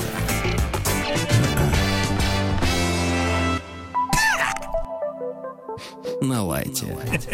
Друзья мои, сегодня нас ждет премьера рубрики. Дело в том, что у нас, видите, как бы в коллективе демократия самая настоящая. Это не то, что ей называется этим словом, да, вот демократией. Вот, а настоящая. И я вас призываю, во-первых, на нашу классическую рубрику обратить внимание, значит, новая музыкальная, новая музыкальная программа. программа. В нашей официальной группе «Радио Маяк» ВКонтакте идет голосование. Четыре трека выберите лучший. Можете не спеша послушать каждый из них, да. В эфире они в следующем часе прозвучат, да? В девять вот, через час прозвучат, да. Да, а вот после девяти у нас премьер рубрики, название которой мы еще не придумали, но ориентировочно «Папа, не пой». Да. Дело в том, что вот Владик креативит под давлением сопутствующих элементов. Мы все, молодежи. Это, да, солянка, Молод... да. тридцатилетняя молодежь наступает на пятки Владику. Я понял, о ком идет речь. Даже. Да, и даже помоложе, и даже да, помоложе. черти. Так вот, и значит, у вас будет возможность спеть, поздравив близкого человека с, с каким-нибудь юбилей, да, ну, концепт, с восьмидесятилетием. Ну, как, например, да, концепт музыкальное поздравление, да, музыкальная открытка. Да, но это позже, значит, смотрите, вы помните, на этой неделе вышли новости, но они некоторые, несколько противоречивые. Значит, во-первых, прозвучали мысли о том, чтобы все-таки ввести четырехдневку в нашей стране. А, ну, мы уже неоднократно эту историю слышим, да, о том, что, например, два сутки два, например, вот такой график, потому что если будет четыре, четыре и три, то, в принципе, наши антиалкогольные активисты за людей не отвечают. Уже сейчас, вон в Калининграде товарищ сжег квартиру демонов, увидел еще до введения четырехдневки, она ему не пом- никак не помешала, пятидневка, да, вот, я читаю новости на эту тему, говорят, ну, знаешь, есть вот официальные лица, есть эксперты. Но по моему жизненному опыту, вот мне уже немало, да, uh-huh. у меня ощущение такое, что, в принципе, эксперты редко оказываются правы. Но эксперты в данном случае говорят, но вероятность, что вот в ближайшие десятилетия рассматривать не стоит. Обычно как-то вот какое-то решение принимается раз, и оно уже принято. И, все, да. И экспертам остается только говорить, почему они не смогли предугадать, что это будет именно сейчас и именно так. В этом состоит хлеб экспертов. Им надо просто констатировать ситуацию. Ничего они предсказать не могут, потому что не они принимают решение. Но те, кто, значит, вот принимают, говорят, что естественно, что из-за нашествие, так сказать, искусственного интеллекта, uh-huh. роботизация, автоматизации, вот... избежать безработицы, роста резкого, можно, уменьшая количество отработанных часов. Понимаете, uh-huh. да? Вот. И, соответственно, вот возможно, что э, в ближайшее время э, уже будет сокращена именно в часовом отношении рабочая неделя. То есть, uh-huh. например, пятидневка, но минус там, например, два часа. К примеру, и так далее. А люди, когда эти новости слышат, они думают, ну это хорошо, это здорово, потому что, потому что если четыре дня работать, а не пять, это ж можно отдохнуть, правильно? Причем как Вы... следует отдохнуть. Выспаться, как следует выспаться и одному, и по-всякому. Вот, выспаться на, по полной программе. А давайте мы, значит, это все, значит, от нас, опять же, я говорю, введение этих всех историй не зависит, мы никак на это не можем повлиять, потому что, ну, даже некому сказать о том, что вот как вот, не знаю даже кому сказать. Поэтому давайте мы сегодня про, про, сказать, про, проиллюстрируем состояние усталости ваше uh-huh, на работе. Uh-huh. То есть давайте посмотрим, насколько насколько человек наш сегодня утомлен Из, на работе. Измотан работой. Измотан, да. Давайте короткий опрос у нас обычный. Сегодня из трех цифр. Да. Давайте-ка, вот это бесплатно на наш WhatsApp-портал. Плюс семь девять шесть семь сто три пятьдесят пять тридцать три. Единичку, давайте так. Устаете на работу, на работе в меру. Ну, то есть устаете, но терпимо. Терпимо, uh-huh. да? Двоечка, сильно устаете, то есть вот утомляемость очень большая, да? И даже, может быть, это только к вечеру воскресенья удается от, отойти от этого всего, а потом uh-huh. опять на работу. И uh-huh. так день за днем, неделя за неделей, да? Ну и троечка, нет, не устаю. Легко uh-huh. нет, работаю. Троечка тогда, я не работаю. Не, ну, работаю, но не, не устаю. Не устаю, хорошо. Э, да, или вы робот, у вас нет такой усталости. Да, давайте. Единичка, устаю в меру, нормально, терпимо. Двойка, очень сильно устаю, mm-hmm. да, и мне это физически и морально, например, тяжело работать, mm-hmm. вот усталость сильная. И тройка, нет, так сказать, факт. Все нормально, все нормально, вообще не напрягаюсь, да. Ну и давайте, плюс семь девять шесть семь сто три пятьсот пятьдесят три, семь два восемь семь один семь один, вот в вашей работе, вот что для вас самое тяжелое? Самое uh-huh. утомительное. Uh-huh. Вот серьезно. Я э, могу честно сказать про нашу с Влад... Ну, про Владика я не буду, потому что Владик работает с утра до ночи, не покладая рук. Это понятно. Как, как не напишу ему сообщение, оно не доходит, телефон выключен, спит. Потому что устал. Вот, да. Но я могу сказать следующее. У меня сложилось ощущение, что, конечно, самым утомительным, самой утомительной историей на работе является монотонность, да, и какая-то вот нудность в работе. Потому что Ну вот в, в том, что, чем я занимаюсь, да, у меня, я, я нахожусь в постоянном напряжении. Uh-huh. То есть, в принципе, когда я только начинал работать в утреннем шоу, еще там много-много лет назад, я себя ловил на мысли, что у меня реально мозг кипит, потому что ты должен постоянно быть на стреме и постоянно быть на в теме. На чеку. Ну вот ты постоянно в напряжении, да, и, и если честно, то первые годы после работы я... Вот до, где-то до обеда мы работали всегда с утра до, до, до одиннадцати, с семи до одиннадцати, и где-то до трех, до, до двух-трех часов дня я просто находился реально в физической прострации, потому что вот энергия уж, ух, ух, уходила настолько, что просто мне, я был не то что как выжатый лимон, а просто вот пустышка. Uh-huh. Знаешь, такой вот, дырка от бублика, я не хотел ни с кем не разговаривать, общаться, даже рот не работал. Вот, серьезно, хотелось просто тупо сидеть вот и смотреть в одну сторону куда-то вот как-то, чтобы мозг остался стыл немножко от напряжения. Конечно, с, с, так сказать, с ростом, как говорится, профессионализма ты по-другому начинаешь, да, меньше напрягаться где не надо и, так сказать, напрягаться уже в какие-то определенные моменты, но вот монотонности в, в моей работе точно нет. Uh-huh. Вот, да, ну, мне кажется, что больше всего утомляет и, и усталость появляется от вот какой-то монотонности, но это субъективное ощущение. Давайте вас послушаем, давайте Александра. Саш, доброе утро. Да. Доброе утро. Саша, в какой сфере ты трудишься, дорогой? По продажник. Так, ну вот скажи, у продажника, вот как оно, вот скажи, брат, вот выматывает при, при, тебя? При, прекрасно. С утра встал, значит, почту проверил, до работы доехал, встречи, так. переговоры и домой отдыхать на удаленочке, на телефоне уже в приятных ресторанах встречи. Так, а во сколько ты уже из офиса-то вы, вы, выкатываешь? Ну, если нет контрактов, то уже в пять э, можно, можно ехать. Если много контрактов, то можно и до двух часов.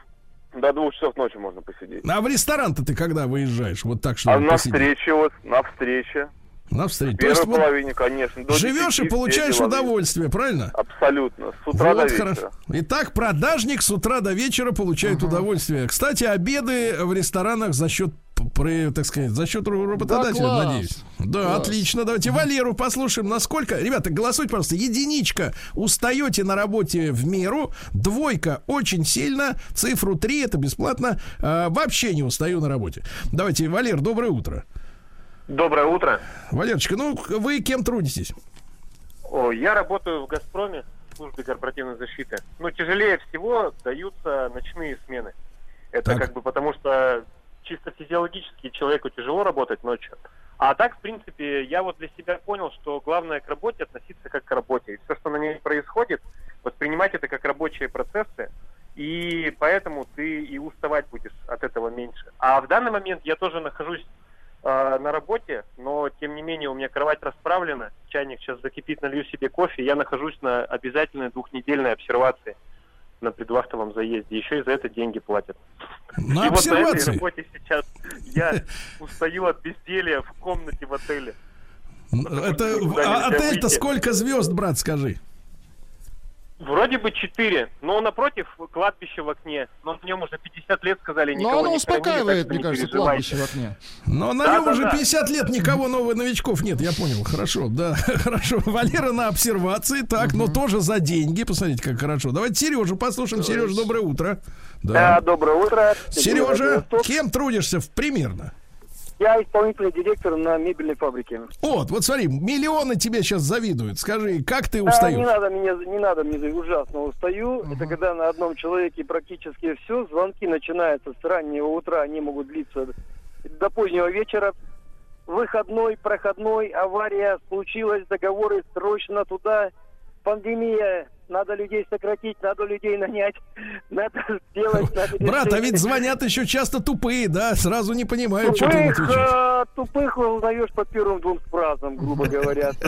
Как дела? По походке узнаешь. В основном, вы знаете, на самом деле работа очень интересная в том плане, хоть ты и устаешь, но она не монотонная, она все время, ну вот примерно как горная речка, да, все время бурлит, бурлит там, меняется направление, наводнение, потом где-то спокойное русло бывает, переходит. Ну, я доволен своей работой, доволен своей жизнью, мне это все нравится. Усталость, она, знаете, когда накапливается в пятницу? Вот как сегодня, да? Да, вот, она накопилась. Уже немножко, ну, ни о чем не то думать. То есть, вроде хочешь раз, уже пробку да. дернуть, а уже сил нет, понимаю, да. Стоп-кран. Нет, я просто вечером уеду на рыбалку с ночевкой, и будет все хорошо. Да, класс. Вот, прекрасно. Ну, смотрите, какое позитивное отношение. Давайте, ребят, не забывайте голосовать. Единичка в меру. Устаете на работе, на наш WhatsApp-портал отправляйте. Просто цифра один. Двойкой очень сильно, тройка вообще не устает. Вот что пишут наши слушатели. Пишет Милена. Лена, доброе утро. На работу иду как на праздник. А, да. Наоборот, там происходит подзарядка. Детская библиотека. А, в библиотеке не устает, выбирает троечку. Так, пишет Артем. Самое утомительное на работе это дебилы и норовящие быть тебя хитрее люди. Да. Вот. Хитрозады. Да, да, да. Денис пишет, самое утомительное это ожидание зарплаты. То есть вот целый месяц он ждет. То есть два раза в месяц ждет. Да, давайте Сашу из Питера. Александр, доброе утро. Доброе утро. Саша, в какой сфере вы-то у нас? Я фотограф. Так, минуточку. Фотограф женский или какой? Или универсал? Всякий. Мой девиз — сниму все. Но скажи, в этой работе вот многие же фрилансерами хотят быть, да, там вот чтобы женщина ногу задирала, а он ее чик-чик и, так сказать, и в портфолио ей, да. Вот скажи, самое утомительное в твоей работе что? Утомительное бывает по-разному, бывает съемка тяжелая, настолько тяжелая, когда, например, ну было у меня как-то я семнадцать подряд часов снимал свадьбу. семнадцать. А, это тяжело. Сам. Да, это, это надо любить, это исключение, конечно, восемь-двенадцать часов подряд на съемке. Сколько, сколько кадров ты сделал на той свадьбе? Ну, вот грязных, я имею в виду, не вычищенных, а вот всего. Примерно. А, я редкий фотограф, который прямо сходу удаляет лишнее. Но, тем не менее, там тысячи, наверное, полторы-две. Тысячи полторы. Тысячи полторы. Ребята, а вы устаете на работе? Об этом сегодня говорим. Да? Сергей Стиллавин и его друзья.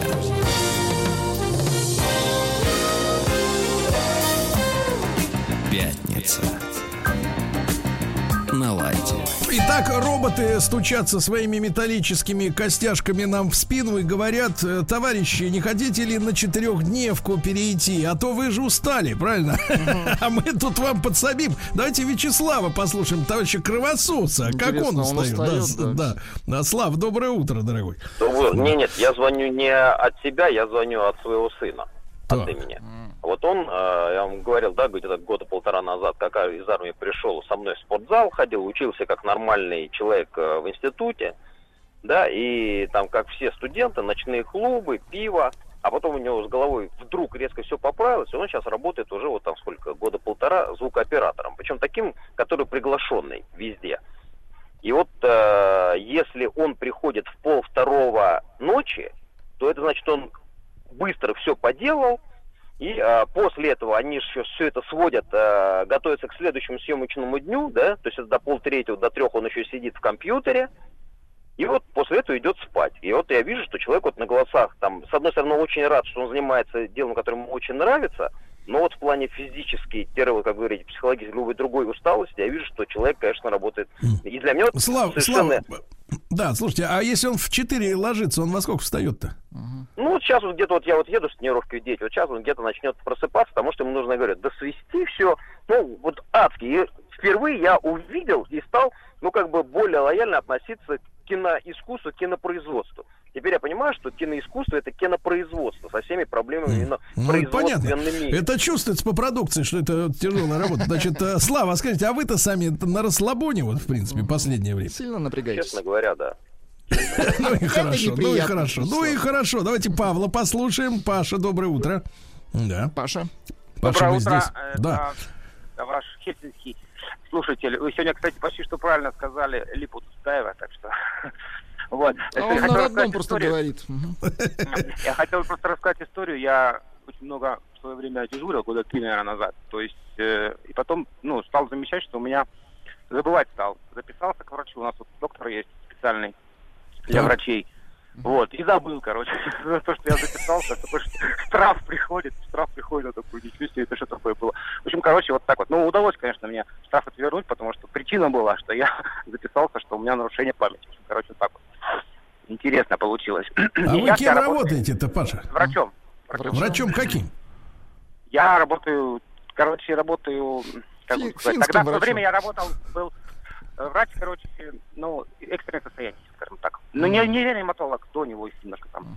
Угу. До него? Я, ну, да, то есть, скажем так, попадает в какую-то ситуацию, вот я должен решить, что с ним делать, куда идти. А, слушай, скажи, а финны, у них другие вот ситуации, чем у наших? Да не, люди-то одинаковые, то же самое, все абсолютно. Одинаковые, все те же ошибки, хорошо. Все те же эмоции, абсолютно. Ну хорошо, хорошо, разницы. Паша, хорошо. Ладно, не забывай, что уже позвонил. Вот, давайте Федора, Федора послушаем. Федор, доброе утро. Доброе утро, Сергей. Федор, Федор у нас с кем трудится-то примерно, как говорится? Федор на данный момент трудится таксистом. Так. Угу. Ну-ка расскажи-ка, вот расскажи, вот погоди, а сколько времени ты вот уже работаешь таксистом? Пока недолго, полтора месяца. О, вот давай, первое твое открытие. Вот что больше всего тебя напрягает, утомляет? Ну, понятно, что каждый из нас водит машину, сам, сам процесс понятен, но тут же еще и работа. Вот что, что тебя больше всего утомляет? Смены по десять-двенадцать часов, а то и больше, утомляет. Вот это очень самый такой момент. Так, брат, а на каком часы, часу тебя начинает уже корежить вот так вот? Трясти. Да с самого утра. С, с самого начала начинает корежить. Неплохо. Только сел, уже, уже устал, а понимаю, вот хорошо. Один водитель Давайте. пишет: Толян из Питера, сорок семь лет. Да. Работаю персональным водилой де- директора, двадцать девять лет директору. Устаю не сильно, но утомляет сидеть и ждать. Как меня достала эта работа. Да-да-да. Давайте Сережу, он из Чебоксар дозвонился. Сереж, доброе утро. Доброе утро. Так, Сережа. Алло. Ты кто у нас? Я водитель большой машины. Так. Очень хорошо. Раньше как было? Вот. А, раньше вот пока строили стадион в Саранске, каждый так. день катались Чебоксары и Саранск. Это триста тридцать километров в одну сторону. Вот да. да. двадцать два рейса за месяц, это, ну, мой рекорд, наверное. А сейчас в Ульяновск каждый день двести пятьдесят туда, двести пятьдесят обратно. Встаю в пять утра, ложусь из-за того, что дети маленькие, в двенадцать. Так, вроде устаешь? Пока не устаю. Не устаю, ну, ты посмотри. Устаю. Да, да, хорошо, хорошо. А давайте Кирилла из Москвы, ему тридцать восемь. Угу. Кирюша, доброе утро. Да. Доброе утро. Так, ну, кто? Под миром звонил, парнишка. Значит, так. Когда-то тоже был по молодости фотографом, фотографировал свадьбы, все вот это, ну, как он описывал. И на каком-то уже втором или третьем году этой работы начало подташнивать. Угу. От э, тамады, которые... Э, а у нас и невесты, ручки из добного теста, жених, а... пирожок, и, да, и от алкашей. Это как бы нас угу. напрягло, да. А сейчас я как бы, ну, по специальности работаю строителем, отделка квартир, офисов. И раздражают заказчики, которые хотят и дендрификальным способом сделать квартиру, а потом говорят, а давайте палки уберем. И получают, соответственно, за, за ту стоимость, что хотели. А давайте уберем, да, понимаю. Нам пишет Станислав Шоколадов. Любопытное сообщение. Доброе утро. Уста- устаю на работе, но терпимо. Открываю страшную тайну. В трудные дни позволяю себе подремать десять минут в туалете, сидя в кабинке на работе. Слушайте, это, этот метод надо использовать, друзья мои. Да. Такой, да, давайте вот. Диму, Диму послушаем. Дим, доброе утро. Да. Дима. Дмитрий, вы кем трудитесь? Но вот до этого звонил водитель большой машинки. Вот у меня таких пять машинок. Так, то есть я ты надзиратель, сказать... да? Надзиратель, ну, Карабас. Собственник, капиталист. Так. Так вот, у меня, если у них рабочий день, например, там с пяти утра, ну там, условно говоря, до вечера, да. У меня рабочий день с ними круглосуточный, потому что одни машины на востоке, одни машины на западе, и у меня уже глаза дергают. А скажи, брат, что гады сливают соляру-то? Не-не-не, у меня глонасы стоят. Там, а, так. Хорошо. Так, ну, товарищи, давайте подведем итоги. Готова ли страна к введению четырехдневки с точки зрения усталости? Я еще раз напомню, единичка — это вы отправляли э, в меру устаете, двойка сильно, и тройка совсем не устаете. Угу. Что получаем? Единичка сорок два, сорок три процента, двойка тридцать семь процентов, э, да. И тройка девятнадцать процентов. девятнадцать, значит, на расслабоне, да? Это вот безработные, да. Вот. Ну, будем удалять с работы.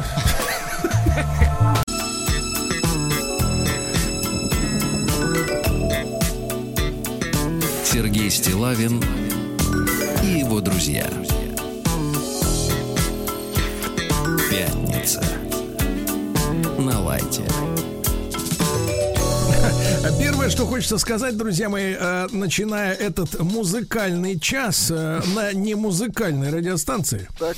Вот. Но это как вот всегда бывает, знаете ли, на, на музыкальных станциях любят иногда заниматься интеллектуальными разговорами, а на интеллектуальной станции музыкой.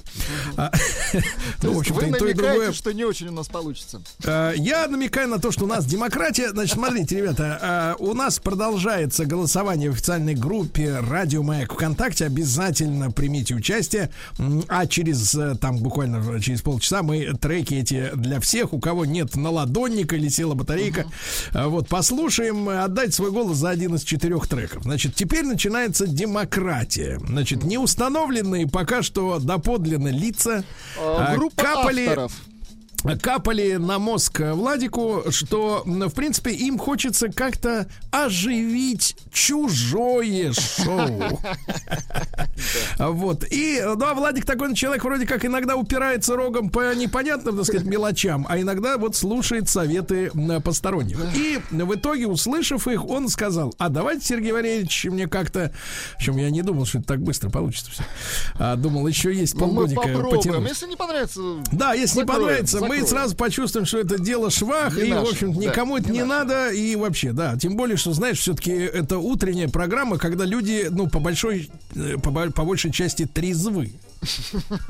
Я не о, ван, не о нас с вами. Конечно. Вот. А дело-то такое, друзья мои. Вот, значит, советчикам Владика очень хотелось бы, чтобы у вас появилась возможность поздравить вашего близкого человека с каким-то праздником, да, с юбилеем, с событием да. в жизни, напутствовать, да, добрым или словом. Передать привет. В прямом привет. Эфире. Но, но не паразитически требовать. И поставьте для моей...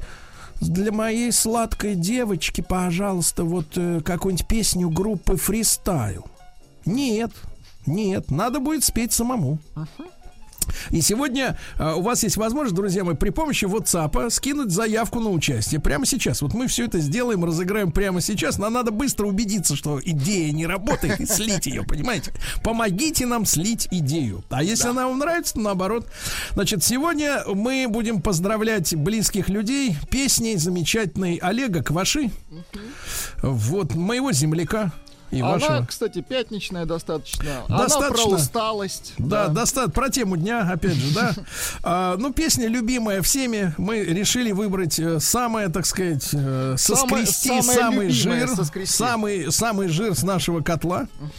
Вот, называется эта песня о о о о четыре о. Uh-huh. А, вот, зеленоглазое такси.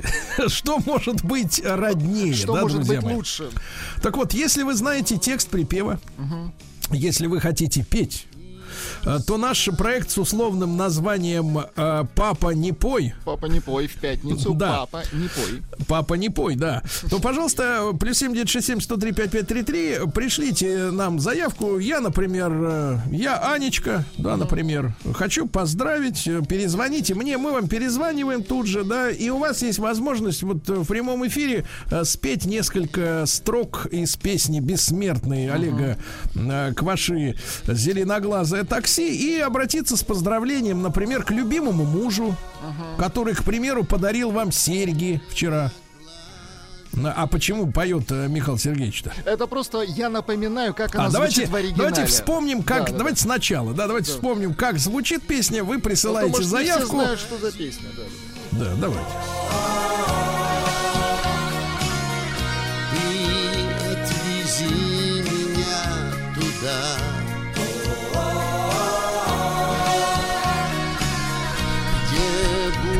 рады мне всегда.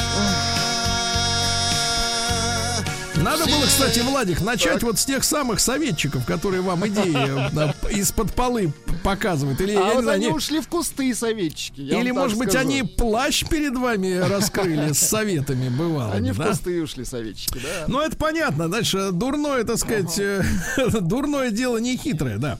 А, ну что же, я готов, в принципе, приветствовать, так сказать, вас, вас в эфире, друзья мои. Я могу показать пример. Давайте. Хотите, давайте. Я могу показать Хотим. Вам давайте. Пример. Причем, как говорится, дурной, да? Угу. Вот. Ну, почему дурной? Вы, кстати, прекрасно поете. Я прекрасно пою избранную фильмографию. Вот. Ну, включите, как звучит... Ну, давайте, припевчик, да? Давайте. А, так там мы женщины остались? Ну, конечно. Ну, конечно. А, ну, что... без женщин-то? Ну хорошо, давайте только чуть-чуть пораньше-то включить. Чуть а что сразу на женщину? Да, ну, сразу, на женщину я, сразу на женщину я не могу. Угу. Наезж, на, на, на, наезжать, да.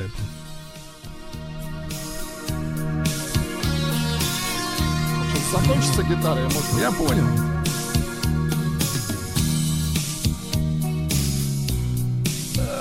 Можно уже петь. Спасибо, спасибо, но я потом. Ну давайте еще разок. Давайте. А вы хотите, чтобы с, прип- с куплетом, да, я пел? Ну, да. ну, либо ну да... хорошо. Ну или давайте сразу, давайте я вам считаю. Раз. Не надо так? Давайте, давайте считайте, конечно. Ну что? Три, четыре.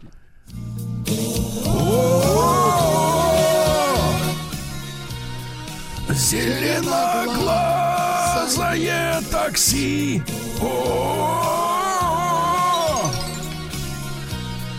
Притормози, притормози. И отвези меня туда,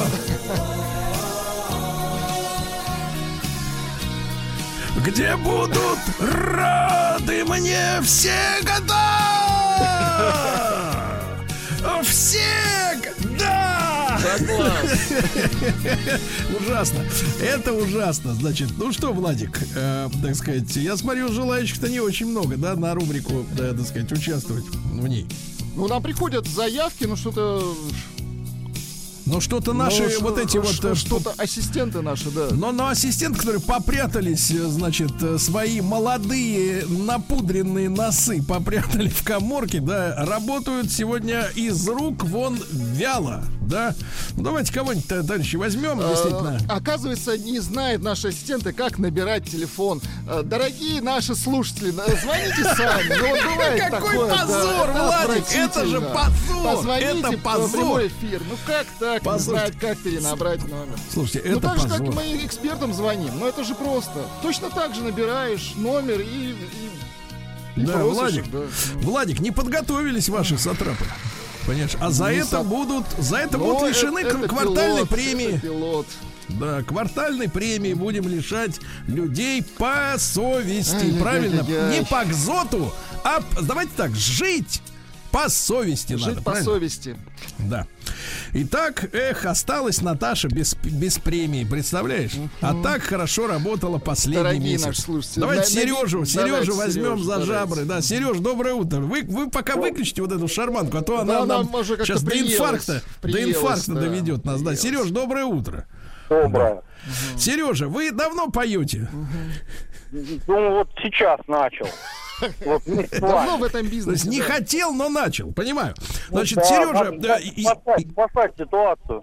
Да, да, молодец, спасибо вам, Сережа. Есть, есть ли какая-то вот в жизни другая хорошая ситуация, когда вы хотите передать привет, поздравление любимой женщине или мужчине? Да, ну, конечно, женщине, своей жене, она сейчас на работе, меня, наверное, не слушает, но все равно... Может, так может, это и к лучшему, что не слушает, да. Да. А ну, какая просто... она, Сережа? Угу. Хорошая, хорошая жена, двое детей. Вот и замечательно. Значит, вы с куплета начнете или с припева? Вам как лучше, да? Да, да, с куплета лучше. Ну, когда будут... Давайте я вам помогу, да? Я вам да, помогу, да, да, скажу вы... пару слов буквально. Когда поет, петь будут женщины ООО, да? Это уже припев, да. Это а вот... оно... А когда значит... закончится гитара, это куплет. Нет, товарищ будет петь припев. Припев, хорошо. Да. Давайте. Ну, давайте попробуем. Сережа поет для своей хорошей жены. Давайте, да. Три, четыре.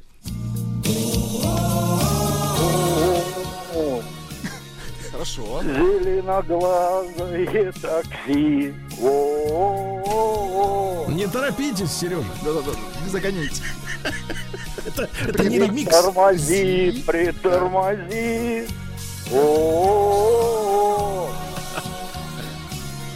И отвези меня туда. Чуть помедленнее.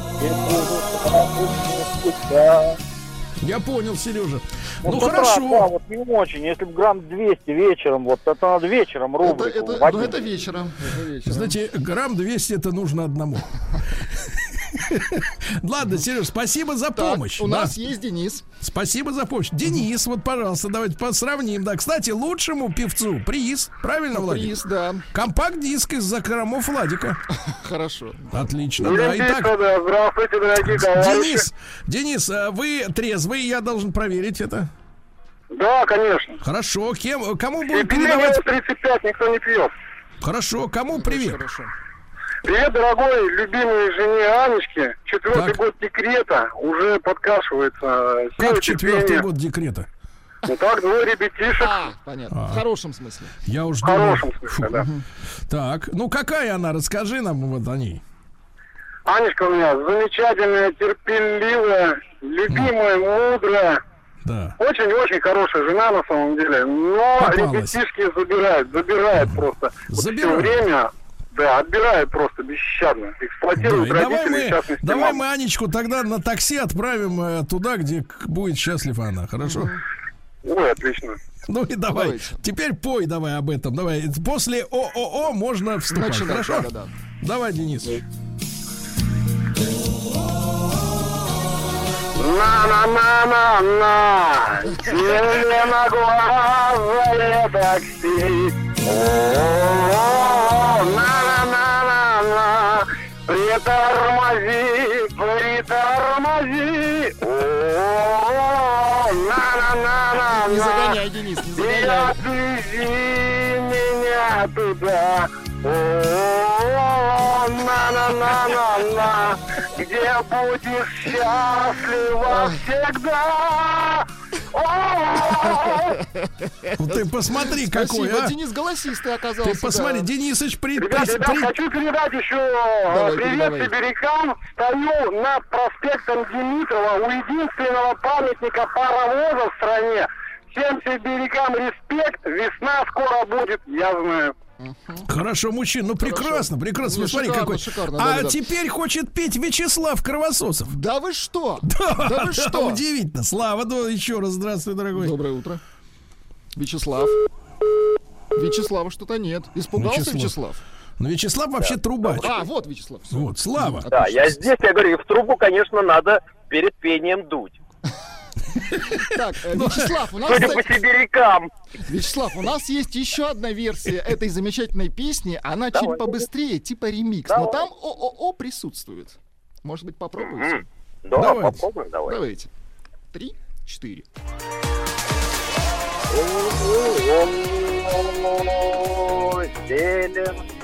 Не-не-не, это, это, это чрезмерно, Владик. Нет, Ладно, это, давайте, это, давайте это триста, триста бит в минуту. Хорошо, не годится. Давайте классическую. Давайте, давайте классическую. Давай.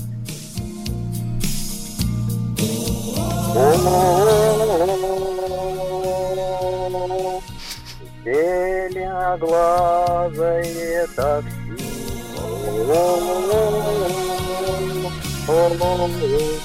Притормози.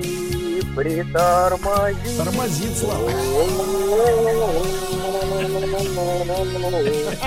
Ты отвези меня туда,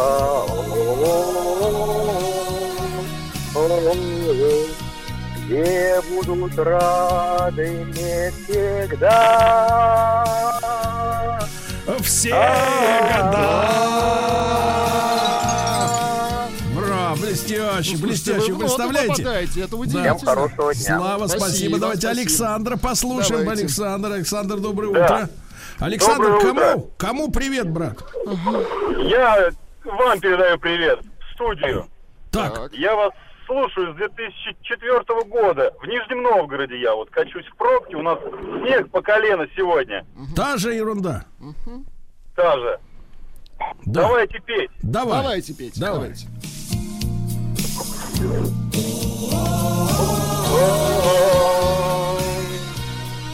Зеленоглазое такси.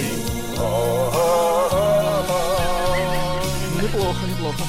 Притормози, притормози.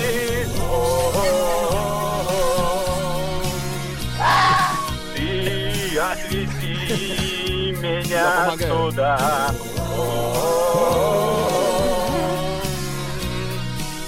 Где не будет пробки никогда.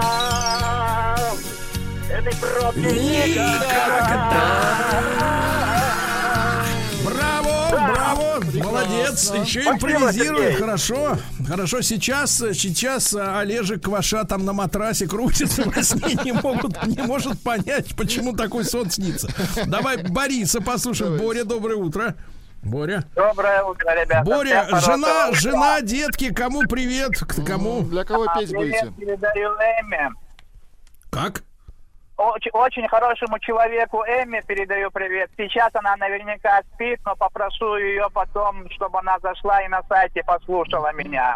Давай. Я сейчас нахожусь далеко. Прекрасная mm-hmm. женщина. Да. Для, Итак, для песня для Эммы, товарищи.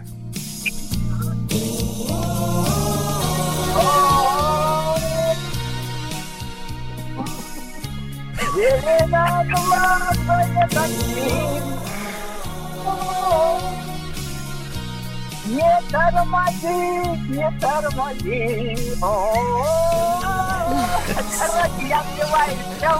Я понимаю, это волнение. Так, на сцене трудно стоять, я понимаю. Когда думаешь об Эмми. Прекрасно. Эмми, Эмми, это значит не спать, да? Mm-hmm. Вот. И давайте спасибо, Боренька. И Валера еще. Валера давайте есть. Валеру. Готов петь. А слушайте, а, знаешь, одни мужики, а женщины не хотят а почему петь. Почему женщины своему... перестали а потому петь? Что мужчине не хотят они посвящать песню эту, понимаешь? Давайте. Валер, доброе утро. Доброе утро. Валерочка, кто там? Какая, как Зазнобушку-то зовут? Зазнобу зовут старшую Юля. Это жена. А дочку Яна. Яна и Юля, да? Ага. Ну давай, пой, давайте, дорогой. Давайте.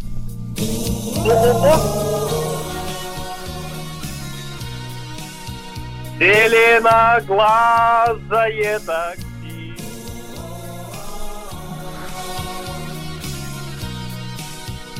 Притормози, притормози.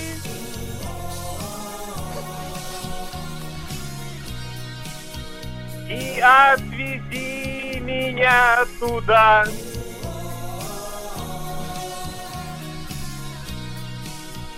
где будут рады мне всегда.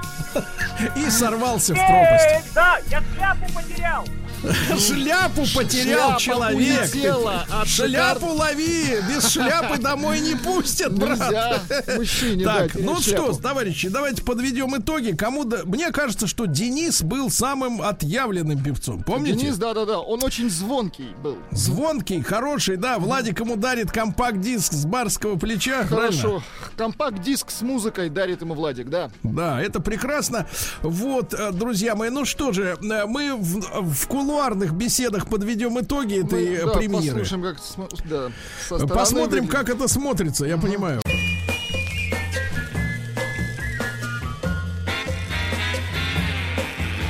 Новая музыкальная программа. Так, ну что же, возвращаемся к более-менее проверенной к мирной истории. Жизни, к мирной.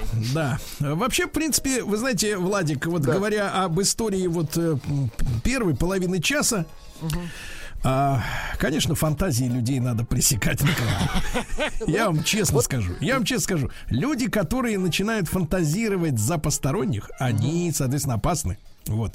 Вы сталинист. А, это это волюнтаристы, понимаете, волюнтаристы. Да, они, значит, исслед... исходят из того. Слушайте, а давайте мы им, мы им вот так вот сделаем, они вот так вот завертятся, как слушайте, этот, да, как это на вертеле. В любом случае это опыт. Ну, это опыт плохой. Ну что же, товарищи, у нас есть сегодня неизвестный ведущий «Маяка». Да, кстати, у нас есть его голос. Давайте-ка чуть-чуть, чуть-чуть.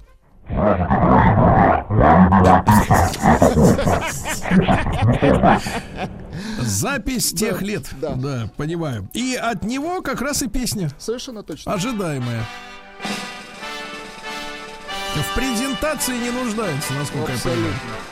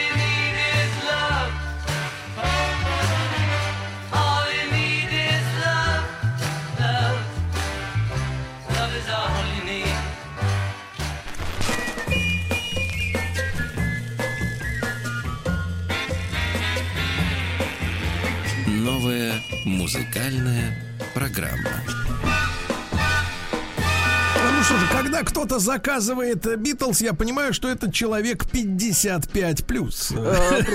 Предполагают наши слушатели, что это Матецкий. Нет, ну, не, не надо, у него полно своих песен. Конечно. Угу. А следующий исполнитель — это наш дорогой посол Азербайджана в России. Да. Жил в горах целый век человек с бородой и по имени Шейх. Шейх.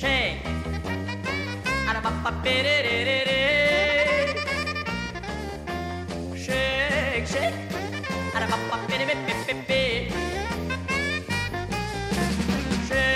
Shake, shake. Oh, oh, oh, oh. Shake, shake. Ha, ha, ha, hey, hey. По утрам шейх с рассветом вставал, и в горах бодро он танцевал. Shake, shake.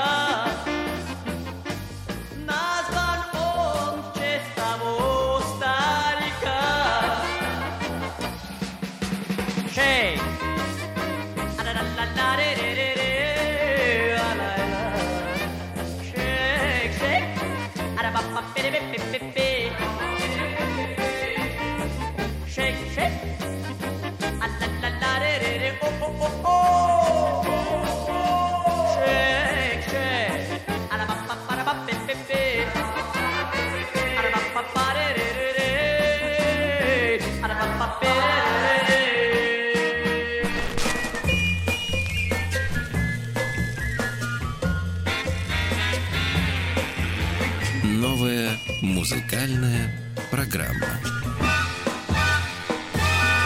Дальше неожиданный дуэт: Михаил Захарыч Шуфутинский и Маша без отчества Вебер. Кружится на небе, на краю земли, любовь моя. Сердце бьется в сердце, губы пламенем горят. Мы вместе от любви сгораем. Согрей сильней. Со мной не спорь, в груди горит костер, да. Ты лучший из мужчин, mm. поверь, на всех один. один Тебя любить не грех. Почему? Ты на земле такой один. Повторяй. Один. Один. На сердце часто. Где? Очень глубоко, да. Любовь живет и где-то далеко стучится к нам с небес. Может быть. Любовь счастливая с небес, да. Одна на всех. Слаще всех. Счастье между нами, между нами рай. Где? И любовь ночами через, через край. Повторяй за мной, ты мой, твоя я. Кружится на небе, на краю земли, любовь моя. Сердце бьется в сердце, губы пламенем горят. Мы вместе от любви сгораем. Согрей сильней. Продолжай. Я просто хочу слушать твой голос. Вернись назад. Может быть. Я преподам урок. Мой сладкий враг.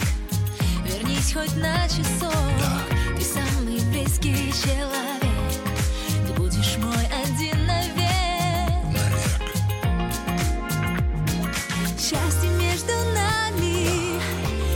твоя, ты мой, слышится ночами мой родной. Повторяй за мной, ты мой, твоя я, кружится на небе, на краю земли любовь моя.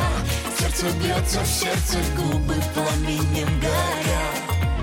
Мы вместе от любви сгораем, согрей сильней. Повторяй за мной, ты мой, твоя я, кружится на небе, на краю земли любовь моя.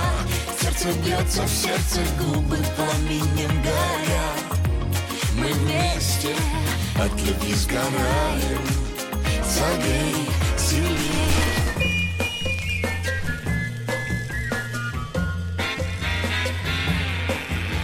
Новая музыкальная программа. Как говорит сейчас молодежь, ну такое.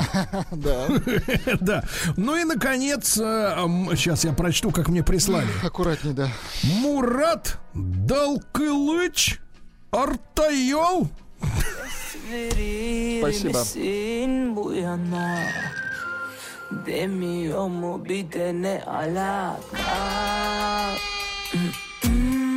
Bu cüretten, belabına hürmeten olduğundan bahsedelim mi? Hmm?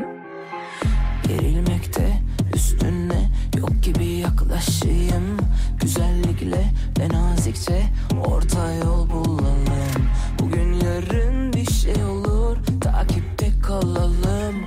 Beni seversin, ne versin, atlamayalım.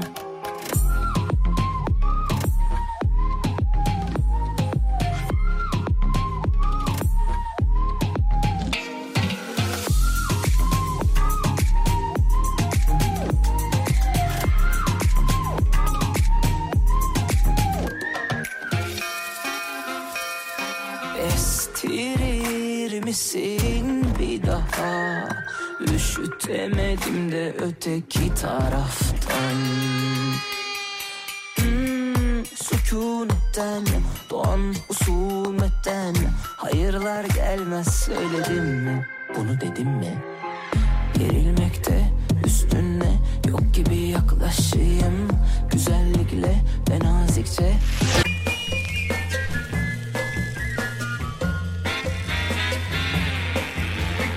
Новая музыкальная программа. Так, ну, Владуля, слушайте, честно говоря, изучив, изучив наших молодых, есть... молодых специалистов-экспериментаторов. Есть заявка на победу, пишет наш слушатель, что последний трек наверняка от секретного гостя, а секретный гость — это Эрдоган. Вот, смеется, смеется наша Наташа, да, которая уже осталась без квартальной премии за первые полчаса, да, а за вторые, мне кажется, лишится и второй. Сергей, ну, может, мы договоримся? Мы договоримся, но у вас молодой человек слушает музыку, которая мне не близка.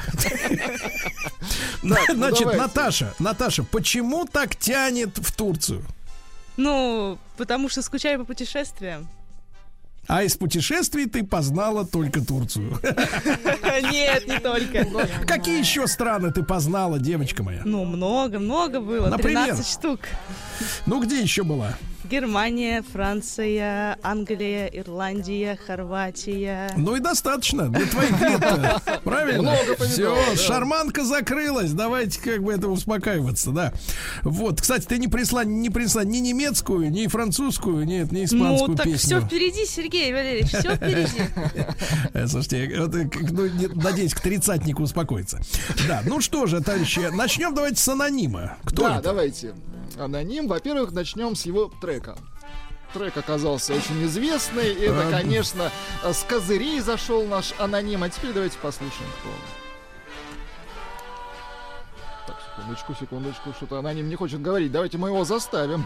Меня зовут а... Олег Осипов. Это программа «Ассамблея автомобилистов».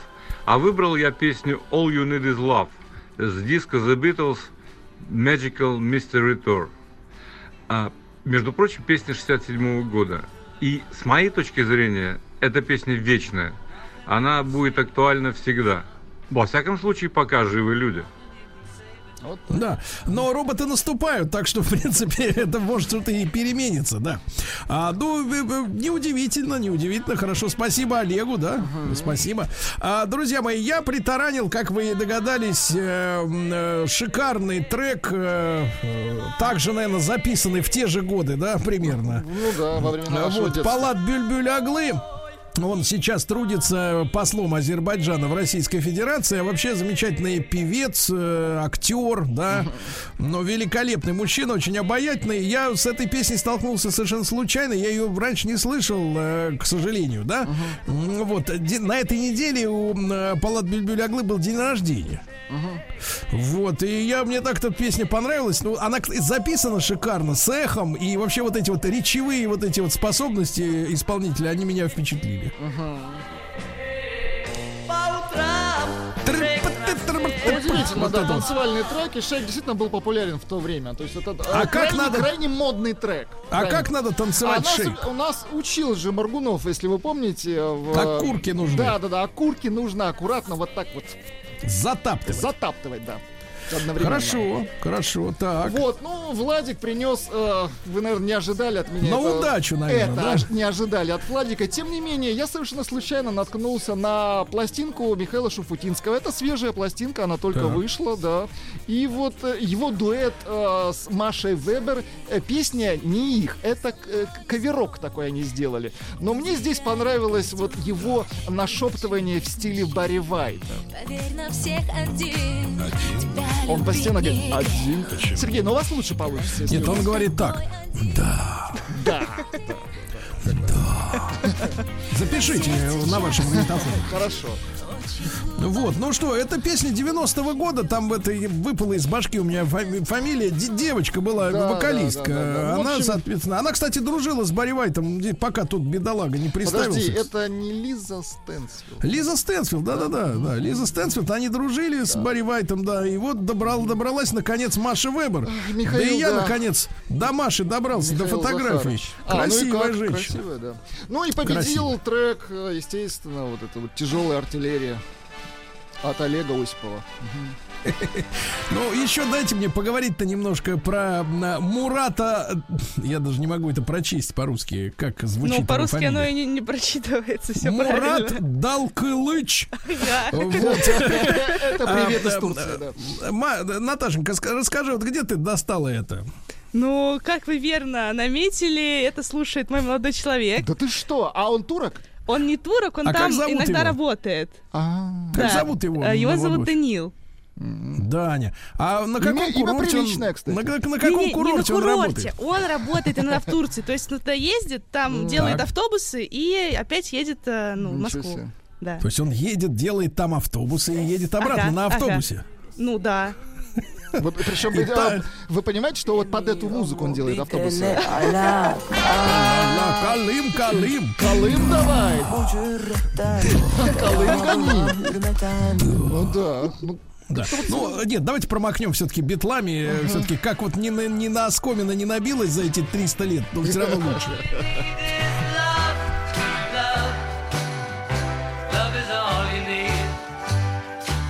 Че тебе надо?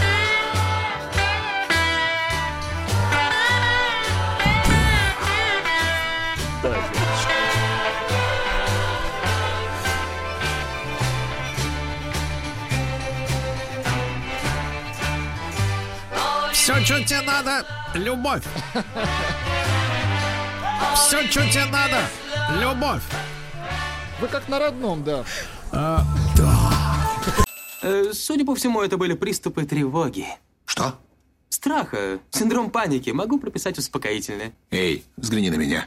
Я что, на паникера похож? Э, ну, так. Я похож сразу... на паникера? Стыдиться вам нечего, любой невропатолог. Тебя что, выперли с ветеринарных курсов? У меня был инфаркт.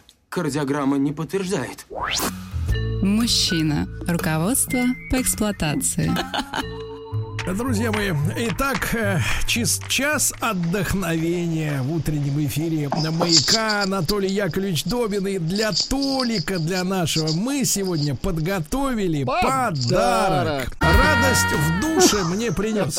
Понимаешь, как? Радость. Как... Радость. Да, да, да. Хорошо. Здравствуй, Анатолий. Занес, занес радость, понимаю, да. Занес. Здрасте, здрасте, здрасте, да. Как вы? Здрасте. Прекрасно, прекрасно. Жаль. Анатолий Яковлевич, ну что, сегодня вы будете, я понимаю, опять повторять то, что мы говорили прежде, но я проанонсирую для наших слушателей, что сегодня мы поговорим о ребенке как собственности.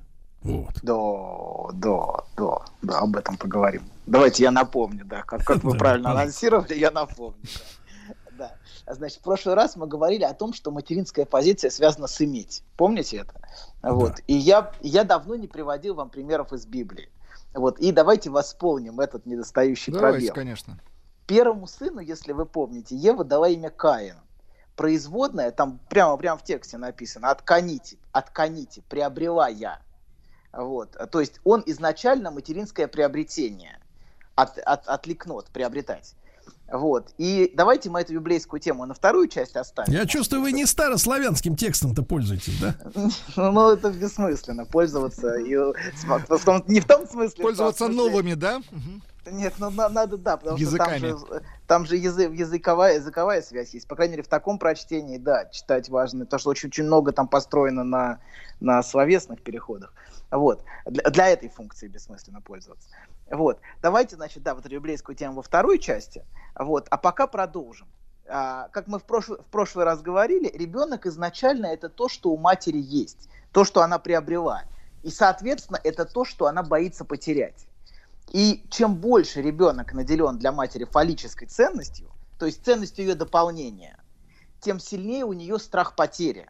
Страх, то есть она очень, то есть чем больше ребенок вот наделен такой а, внутренней ценностью, которой он является чем-то дополняющим мать, тем более страшно ей за него, тем более тревожно ей за него, тем больше она боится, что с ним что-то случится, что он умрет, пропадет, потеряется, что его похитят.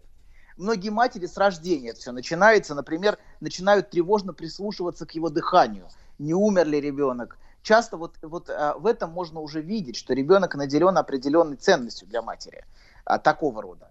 И затем постоянно его жизнь может контролироваться, как будто все вокруг несет чудовищные угрозы на каждом шагу. Нет, мир, конечно, опасен, вот, но не настолько, чтобы а, превращать а, всю жизнь а, ребенка в сеть огромного контроля бесконечного. Вот, собственно, из-за огромного страха, что он, что он потеряется, что будет разделение какое-то. Контролируется все, и друзья, и жизнь, и общение, и интересы, и занятия. Вот. И мы даже метафорически можем слышать это высказывание «потерять ребенка». Знаете, очень часто это звучит. Чтобы не потерять ребенка, там нужно то-то и то-то. То есть не, а, даже метафорическое вот это высказывание «потерять ребенка» скрывает как раз страх разделения. Что многие матери очень боятся такого разделения и делают все, чтобы оно не произошло. Хотя, в общем, ребенок изначально, уже отделившись от ее тела, потерян. Понимаете, да, с первой секунды фактически он является потерей для нее. Вот. И это то, что важно принимать, а, и то, что важно, то, с чем важно смиряться. Вот. Хотя многие, многим женщинам это дается очень сложно. Вот. Но знаете, какой парадокс есть? Собственно, самое важное, что чем больше мать зациклена на обладании, тем меньше она способна слышать и понимать своего ребенка. Чем больше она как бы пытается им владеть, тем меньше она вообще, вообще видит его как отдельное существо. Он для нее не субъект с чувствами, переживаниями, желаниями, а просто объект физической заботы и контроля. И его речь, например, его чувства, это все не принимается во внимание. Ведь вы не спрашиваете у вещей ваших, а, собственно, чего они хотят, об их переживаниях, об их... Ну, вы чувствах. Знаете, Анатолий, раз уж вы сегодня так упоминали Библию, я вам скажу, маленькая такая ремарка, э, вот на тему рели- религии и квазирелигии. Мой друг школьный как-то поступил на работу в компании, в компанию, где, значит, руководство было поглощено учением американской секты. извините, да, такой очень-очень значительной секты. Вот, и там их заставляли, когда они приходили на рабочее место, здороваться с клавиатурой, с мышью, с монитором и спрашивать, как у них дела. Да класс! Если вы хотите примеры из реальности, то, пожалуйста, вот. Понятно, хорошо. Но это, но руководство сильно употребило, мне кажется, прежде чем начать такие процедуры. Вот, да. Да, и, к сожалению, обычно такие, такое заканчивается банкротством компании в итоге. Такие эксперименты. Я видел парочку в своей жизни такого рода руководителей. Все это обычно плохо заканчивается. Ну, на первых порах дает ощущение восторга обычно. Вот, ладно. Да, значит, продолжим. Да, значит, объект рассматривается как объект. Его чувства, они все, все не принимаются во внимание. А, да, и, а смотрите, вы заботитесь о физическом состоянии вещей. А, вы часто очень вам важно, чтобы ваши вещи были ухожены. Вот. А, например, чтобы так, ребеночек так... здоров, да? Здоров, накормлен, напоен, наделали шапку, шарф, прочие вещи. Все связано с физической заботой. Но у объектов не спрашивают, что им нравится, а что не нравится. Понимаете, да, вы можете протирать вашу клавиатуру по двадцать раз в день, а если обсессивный, его пятьдесят. Вот. Но, тем не менее, да, вы не будете спрашивать, нравится ли клавиатуре, что ее постоянно протирают и натирают. Вот. Так и так, и так и с ребенком. Вот. Не задают вопросов о его желании, о том, чего он хочет, а чего не хочет. Ну и к тому же вообще задавать вопросы о желании, это такое опасное, знаете, вопрос, потому что можно наткнуться, что желание другого человека существует отдельно, что хочется чего-то другого, чем хочешь ты. Вот.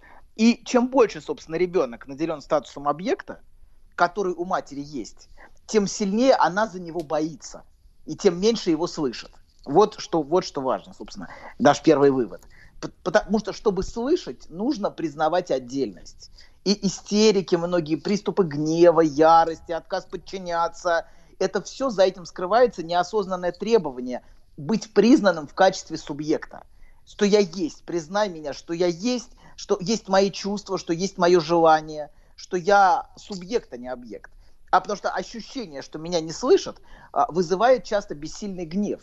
Не только у детей, да у многих взрослых тоже. Вы знаете, многие семейные диалоги просто пронизаны ощущением бессильного гнева, потому что меня не слышат. И это невыносимо, особенно для многих истерических женщин. Это просто пытка. Это вот это ощущение, что он меня не слышит. Вот, и да, а, но да, значит, при этом, значит, ва, а, при этом очень, очень важный момент, что а, он важен, понимаете, ребенок в этой ситуации очень важен, он ценен и даже бесконечно ценен, но ценен именно как объект, который нужно покормить, как вы сказали, а ну, его чувства не, не принципиальны, то есть важны именно его физические потребности, но проблема в том, что реального эмоционального контакта в этих а, а, очень тесных отношениях его, его нету. А, и он просто, просто контакт эмоциональный, он на самом деле отсутствует. Несмотря на то, что а, ребенок бесконечно важен. И в этом главная проблема. Потому что, чтобы был контакт, вы должны понять, что другой человек живет отдельно и существует отдельно, а он не часть вас. Вот. Ну, да, такое ощущение, и... что вы сейчас вот выплескиваете личную боль. Мне кажется, ваша пуповина э, волочится за вами. Вообще... Волочится. Да, вообще ужасно, ужасно. Волочусь, но вот как-то... Да, смотрите, да, значит, давайте продолжим. Еще один момент есть важный. А, что... А, так, на чем мы остановились? Я сбился, прошу прощения. Пуповина, да, пуповина, да-да-да, пуповина. Хотите песню хороший, послушать? Есть хороший, есть хороший мультик на эту тему пуповина, кстати, Анатолий, очень классный. Анатолий. Достаточно. Да, все, хорошо. Ладно. Да. Так, значит, смотрите. А, а ребенок объект... Смотрите, очень важно, что все мы изначально являемся объектами. Это тоже важно призна- принять и признать, что мы функционируем изначально как объекты. Потому что а, нам дают... А вот либеральное, и... либеральное лобби говорит, что мы личности и мы центры Земли. Да, но мы изначально, когда мы появляемся на свет, все-таки мы появляемся как объекты, а не как личности. Может быть, вы потихонечку мы становимся личностью. Поэтому тут на самом, самом деле это нормально, что мы являемся объектами. Но важно, чтобы мы были еще чем-то другим. Чтобы в нас видели личность еще, понимаете, да? Потому что если с ребенком обращаются как с, я не знаю, как с этим, с, с, с дровами, ну, в, с дровами плохо, с, ну, с чурбанком, как с чурбанком обращаются. Зачем к чурбанку? К стелёночкам. как с теленочком, хорошо, как с, тел... как с теленочком, да, а, то а, и он сам будет строить такие же отношения с миром. Он не будет способен видеть в других личность и, в... и выстраивать эмоциональные отношения с другими людьми. Он тоже будет воспринимать других как объекты. То есть, то есть они для него, они для такого человека массовка. Абсолютно, абсолютно. Как он, как он был объектом, так и другие объекты. Это может быть очень ценный объект, это может быть очень важная женщина, понимаете, да? Но она важна именно в качестве объекта, а не в качестве а, другого интересного человека, с которым интересно разговаривать, например. Вот, а, да, ну ладно, вернемся, значит. А ребенок-объект еще, еще в одном более глубоком смысле. Это объект, на который часто проецируются собственные представления и фантазии. Например, он может быть объектом идеализации. Он самый прекрасный, самый лучший, он объект гордости, а если не сказать гордыни, вот если мы на библейскую терминологию перешли, давайте, можно сказать, что он часто является предметом гордыни. Он такой материнский драгоценный фаллос. Кстати... Ай-яй-яй-яй-яй! Простите, простите. Знаете, сейчас я еще, еще, еще, еще один момент. А Каин, это еще, еще, еще есть а, т- такое же слово на древнееврейском «кне», «палка». Вот mm. если, если, да. И, например, он для, для, для, такого, для такого родителя, он часто таран такой, ребенок-таран для достижения успехов. Он, например, должен добиться в жизни, чего не добилась мать. Не, ну, а, на, иногда... мне да. кажется, даже правильный другой пример, что это мать вознится и понукает быка, запряженного в телегу. Да-да-да, абсолютно. Но бывает по-разному. Бывает, знаете, бывает... Мать, которая растит нарцисса, который, например, а, то есть может быть, что она его тащит как объект, а может быть, что она видит, понимаете, да, а, ну, в нем пред, а, вот, вот, вот, этот, вот этот собственный, как бы, собственную палку видит, с помощью которой она хочет мир поиметь, в общем-то, да, скажем прямо. То есть добиться того, чего она не смогла добиться. То есть сделать, осуществить нереализованные амбиции через, через него, понимаете, да, то, что она не смогла. Он как инструмент. Начиная со всех этих, как вы сказали, теленков, бесконечных кружках, языках, требованиях успеха а, и масс, массы других вещей. И некоторые дети, они всю жизнь именно функционируют именно в качестве объекта. А, и, собственно, они сами часто не задаются вопросом о собственном желании. И очень удивлены, когда, например, вы спрашиваете их, а чего вы, собственно, хотите? А, вот этот вопрос, например, они часто себе никогда не задавали. Очень многие люди, и никогда не задают. Вот. А субъектами, вы знаете, что нас делает? Наше собственное желание, именно наше желание и контакт с самим собой и собственным желанием – это то, что делает нас по-настоящему субъектами. И часто ребенок бывает объектом а, не только в позитивном, но и в негативном смысле он бывает объектом. То есть это тоже объект. Например, он носитель всего плохого. Такой объект негативных проекций, такая помойка. Например, знаете, вот бывают семьи, где постоянно с детьми обращаются так. Чё, они тебя опять жалуются? Или чё, опять из-за этого идиота в школу вызывают? Из-за тебя одни неприятности. То есть он постоянно, понимаете, в нем видит постоянно негатив. Постоянно, и даже в окружающем мире так, такое ощущение, как будто за его существование нужно оправдываться. Ой, ну вы же знаете, какой у нас дурачок, например. Вы же знаете. Да, то есть в таком ключе. А, да, то есть в нем видят, понимаете, да, какие-то собственные проекции. И в него проецируют весь собственный негатив. Сливают. Что это он плохой. Сливают, да, сливают. Да, вообще, чтобы видеть и слышать другого, как мы сказали выше, нужно признавать его отдельность. Если вы не признаете отдельность другого человека, вы будете слышать и видеть в нем только собственные проекции. И неважно, это проекции а, какого-то совершенства или это негативные проекции. Важно, что не видят его, не видят его отдельно.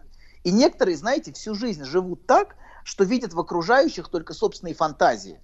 А, например, он все делает мне назло, например, вот это заявление, или он меня ненавидит, или он такой несчастный. Но в, вот а, часто все эти высказывания скрывают, что на самом деле другого-то не видят, а видят собственную фантазию о другом человеке. Не видят, почему он это делает, а, а на него просто проецируют. А, то, да. есть, то есть, смотрите, человек типа мумии.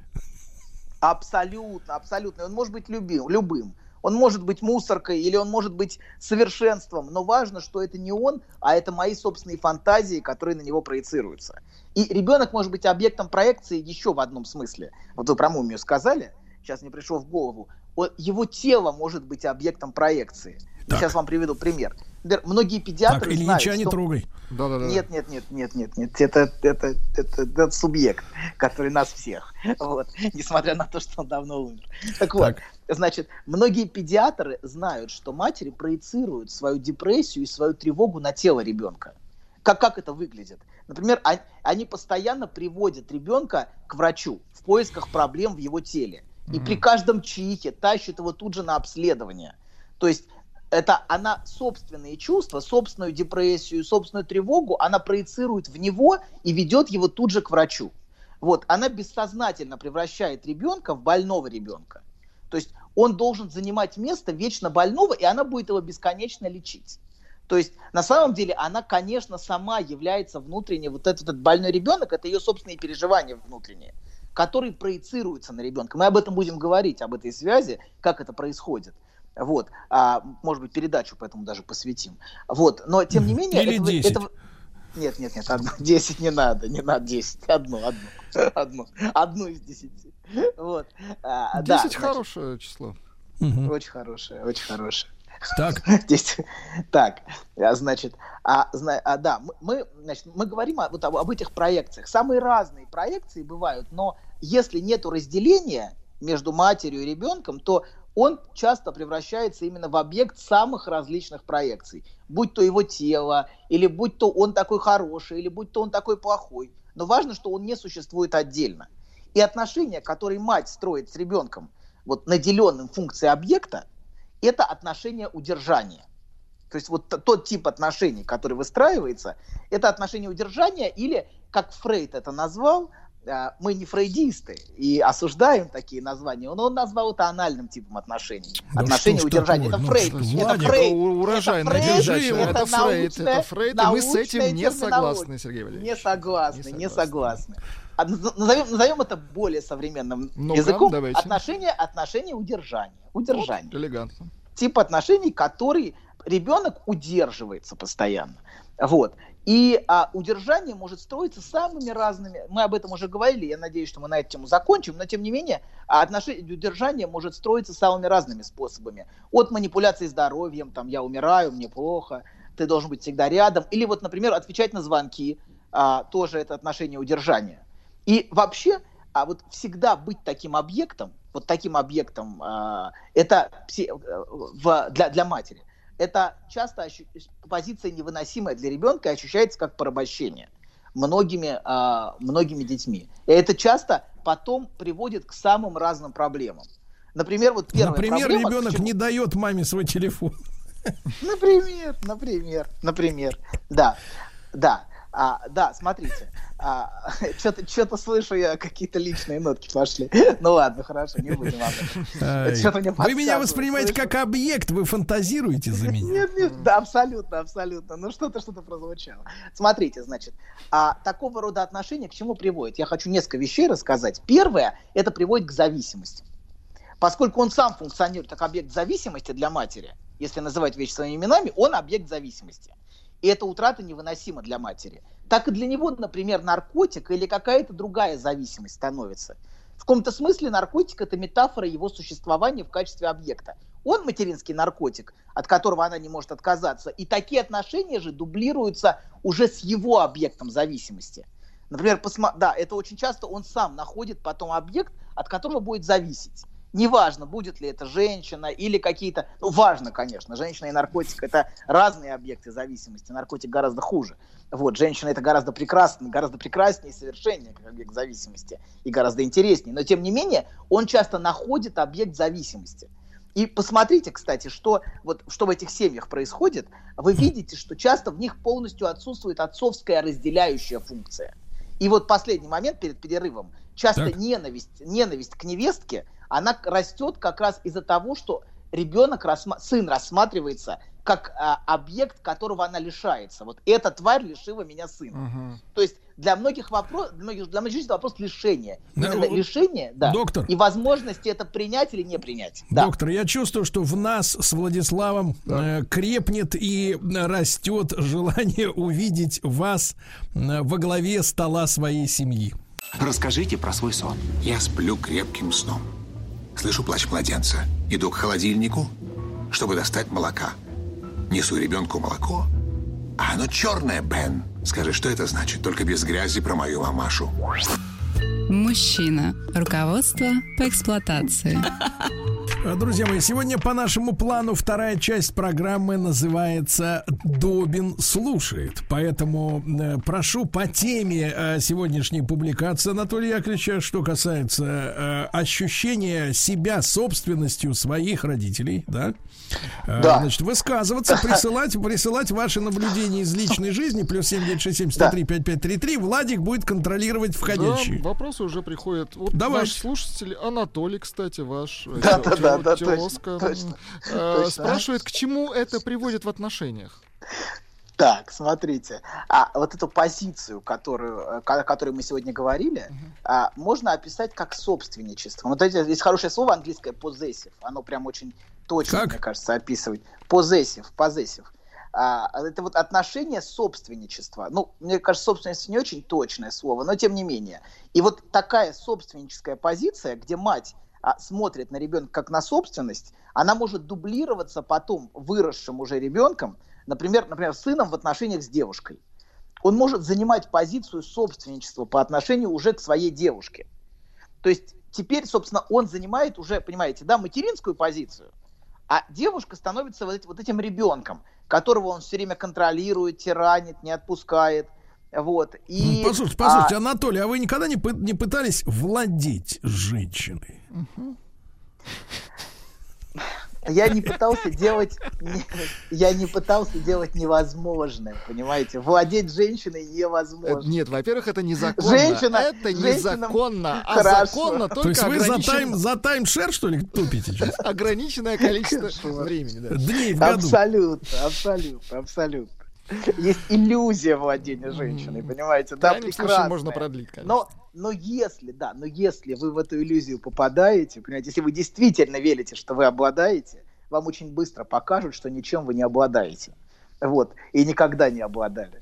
Поэтому, в общем, не стоит чрезмерно преувеличивать нашу способность владеть женщиной. Как бы это ни было прекрасно. Ну, это прекрасная иллюзия, понимаете, да, которая нравится и женщине, и мужчине, но в реальности владеть женщиной невозможно. Вот, так, так, ну вот, скажите, смотрите. С наступлением да, эра андроидов-то мы решим этот, этот вопрос? Решим, решим, решим. Проблема в том, что и нас заменят андроидами, понимаете, в чем проблема? Что они могут и нас сменить на более интересные объекты. С нами вот. Будут решать андроиды, что делать. Да-да-да, абсолютно. Так вот. Вот этих вот шебутных всех, вот всех туда. Какой ужас, стыд какой. Да, андроид, андроид. Значит, решил вопрос. А, смотрите, да, а, то есть, собственно, он занимает ту позицию собственничества, и он строит отношения собственничества со своим, а, со своей девушкой. Он требует отчета, контролирует, злится, обвиняет на пустом месте. Например, она не ответила на звонок, он тут же впадает в ярость и испытывает огромный гнев, такой нарциссический гнев на женщину.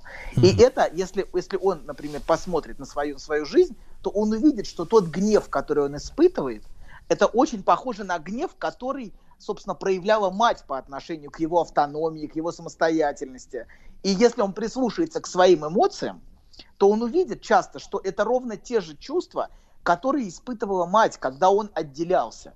Что вот эта ярость, и что просто и даже те сцены, которые он устраивает подруге, могут до мельчайших деталей напоминать, и даже те слова, которые он использует, могут напоминать те сцены и те слова, которые, например, устраивала ему мать. И такое часто, вот часто вот с, с такими матерями вырастают очень нарциссические и контролирующие, и очень ревнивые мужчины. Такое вот очень часто бывает в отношениях. Причем не обязательно даже, понимаете, не обязательно даже мать это все устраивала. Важно, что не было, треть, не было третьего, не было разделения, не было отцовской функции. А если нет отцовской функции, очень часто вырастают нарциссические мужчины, не способные отпускать. Они рассматривают все как объекты, которыми они владеют. Понимаете, да? Угу. Вот. Это вот очень вот, хороший вот... вариант, кстати. Угу. Абсо- очень, очень, Полное это очень соблазни, угу. это очень соблазнительно владеть, понимаете? Но это невозможно, и поэтому такой человек постоянно будет испытывать внутренний гнев и боль, потому что на самом деле он стремится к невозможному, он стремится к тому невозможному обладанию, которая, в общем, является на самом деле иллюзией, как мы сказали ну, чуть раньше. Еще вопросы, Владуля? Вот Мария Кострова пишет. Пусть доктор расскажет, зачем тогда вообще рожать женщине детей. Ты смотри-ка, подтянулись какие, а, смутьяны. Девушки слушают вас. Но, ну, смотри... Рожают для себя?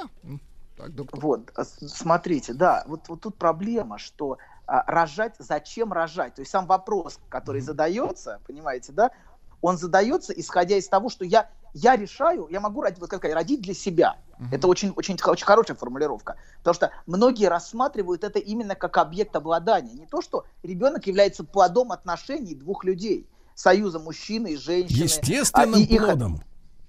Естественным плодом, абсолютно. Противоестественным плодом. Нет, ну просто, просто процесс, процесс привел, так сказать, к результату. Ничего Против... смешного, док. Противоестественный плод. Анатолий, Анатолий. Все, я просто напомнил.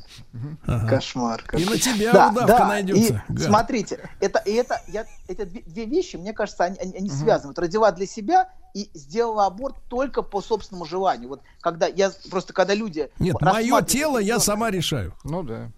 Это, это правда, это абсолютно честное и важное. Важно, важно признать, что это женское тело, и женщина, в общем, имеет право решать эти вопросы. Но, тем не менее... Превращ... В чем проблема вот такого рода вопросов, связанных, например, родила для себя и аборт, потому что я так решила? Эта проблема в том, что это рассматривается только как ее собственность. Вот, то есть как изначально... раз, а, Мария продолжает, еще одно сообщение пришло. Если нет возможности, э, возможности считать ребенка своим, зачем это все? Это как? Вот. Вот, ну, что вот, это вот, ее собственность, как раз вот об этом док и говорит. На кой, на кой черт мне да, ребенок? Если это если... не мое, да, полностью Абсолютно. мое. Да, но она будет испытывать ужасную боль, потому что он на самом деле с первой секунды уже не ее, после отделения от тела, он уже отдельный. И это на каждом шагу его взросления будет ужасная боль. Вот, потому что она пытается восполнить. Смотрите, ребенок часто служит, про, служит функции восполнения. Он должен восполнить ее нехватку. То что, что, то, что она чувствует, пустоту, нехватку. И это все заполняется ребенком. Ни отношения с мужчиной, понимаете, да, ни профессиональная какая-то реализация. Все, все, все это отбрасывается и заменяется ребенком. И когда ребенок взрослеет, это оставляет ужасную и зияющую пустоту внутри нее. Угу. Вот в чем проблема. Итак, давайте вернемся вот к вопросу «родила для себя». Вот эта позиция «родила для себя» и, а, и аборт, потому что я так хочу, я так решила, и ты вообще не имеешь права ничего мне сказать по этому поводу. А, это, это значит, что ребенок изначально превращается в, в, в, в такой объект, которому можно потом, например, сказать, а я могла сделать аборт, понимаете, да? То есть я владею твоей жизнью и твоей смертью. Вот в чем позиция любого субъекта сейчас, когда аборт решен только, только, по, только по решению женщины, понимаете, да? Это, и безо всяких внешних параметров, безо всяких вопросов, например, связанных с, ну, с мужчиной, я не знаю. Просто, то есть, и, и получается, что в кажд, за каждый субъект, понимаете, над ним как бы висит угроза изначального несуществования, mm-hmm. потому что так решила женщина, то есть женское желание... То есть он как бы из милости родился?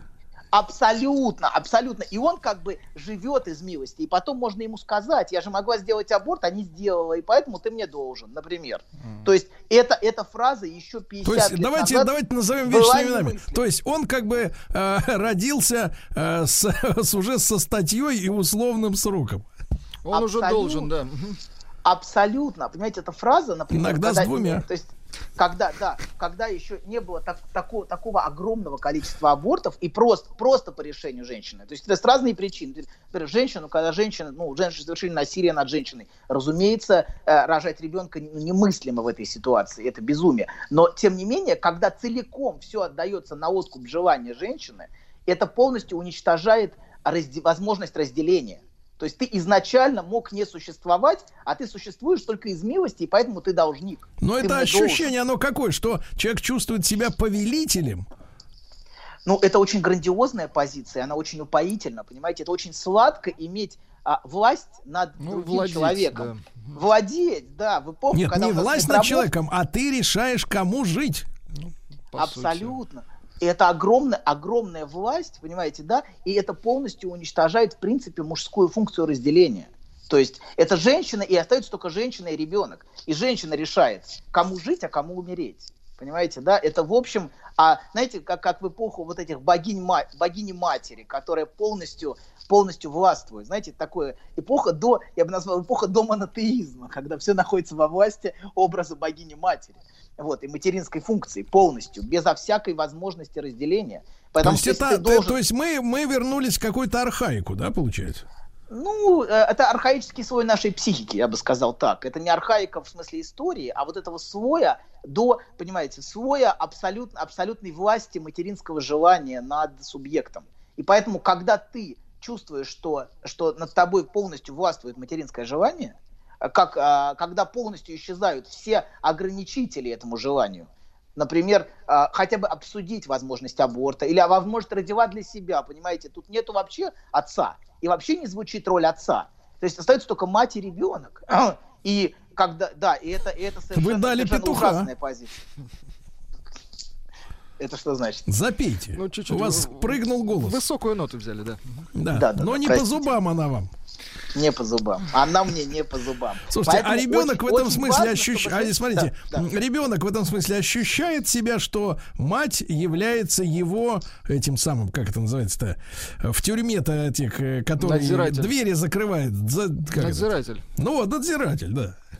Да, смотрите, проблема, в том, проблема еще в том, что э, эта связь бессознательна. То есть она не столько сознательна, что она де- реальный надзиратель, сколько он, он находится в ощущении бессознательного порабощения, что он не может выйти из захвата. То есть это скорее, это, это ощущается как тюрьма, но это не ощущается сознательно как тюрьма.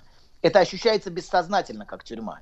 И он может искать разные способы разделения. Это разделение, понимаете, может происходить самыми, самыми, ну, самыми ужасными способами. Помните, я вам говорил про зацеперов, например, вот это, вот это, то, что мы обсуждали как-то пару передач назад.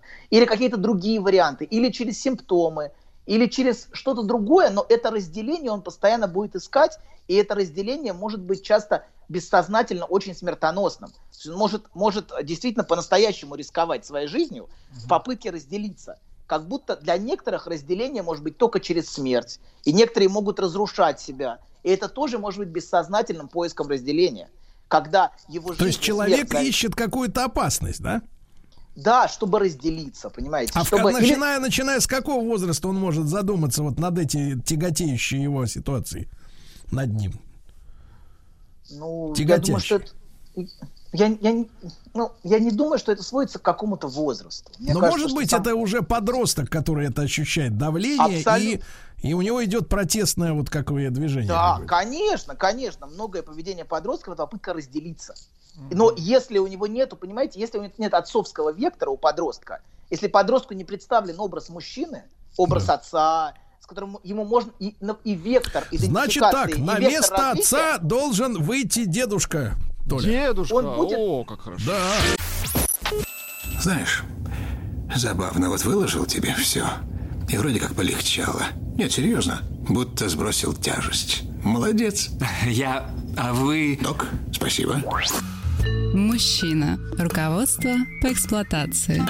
Итак, Анатолий Яковлевич Добин слушает. Сейчас он слушает да. меня. Значит, Анатолий вас, Яковлевич, вас, скажите... Очень, а... очень важный момент сказали перед перерывом, что на место отца приходит дедушка. Угу. Так вот, так. Дед, дед... мы очень часто видим сейчас конструкцию семей, очень странную, где нет отца, понимаете, да? Но вместо отца, я несколько раз с этим сталкивался, дается отчество... А, дедушки, uh-huh. то есть и фамилия дедушки, и получается, что как будто символически это является ребенком дедушки, понимаете, да? А, то есть отца матери.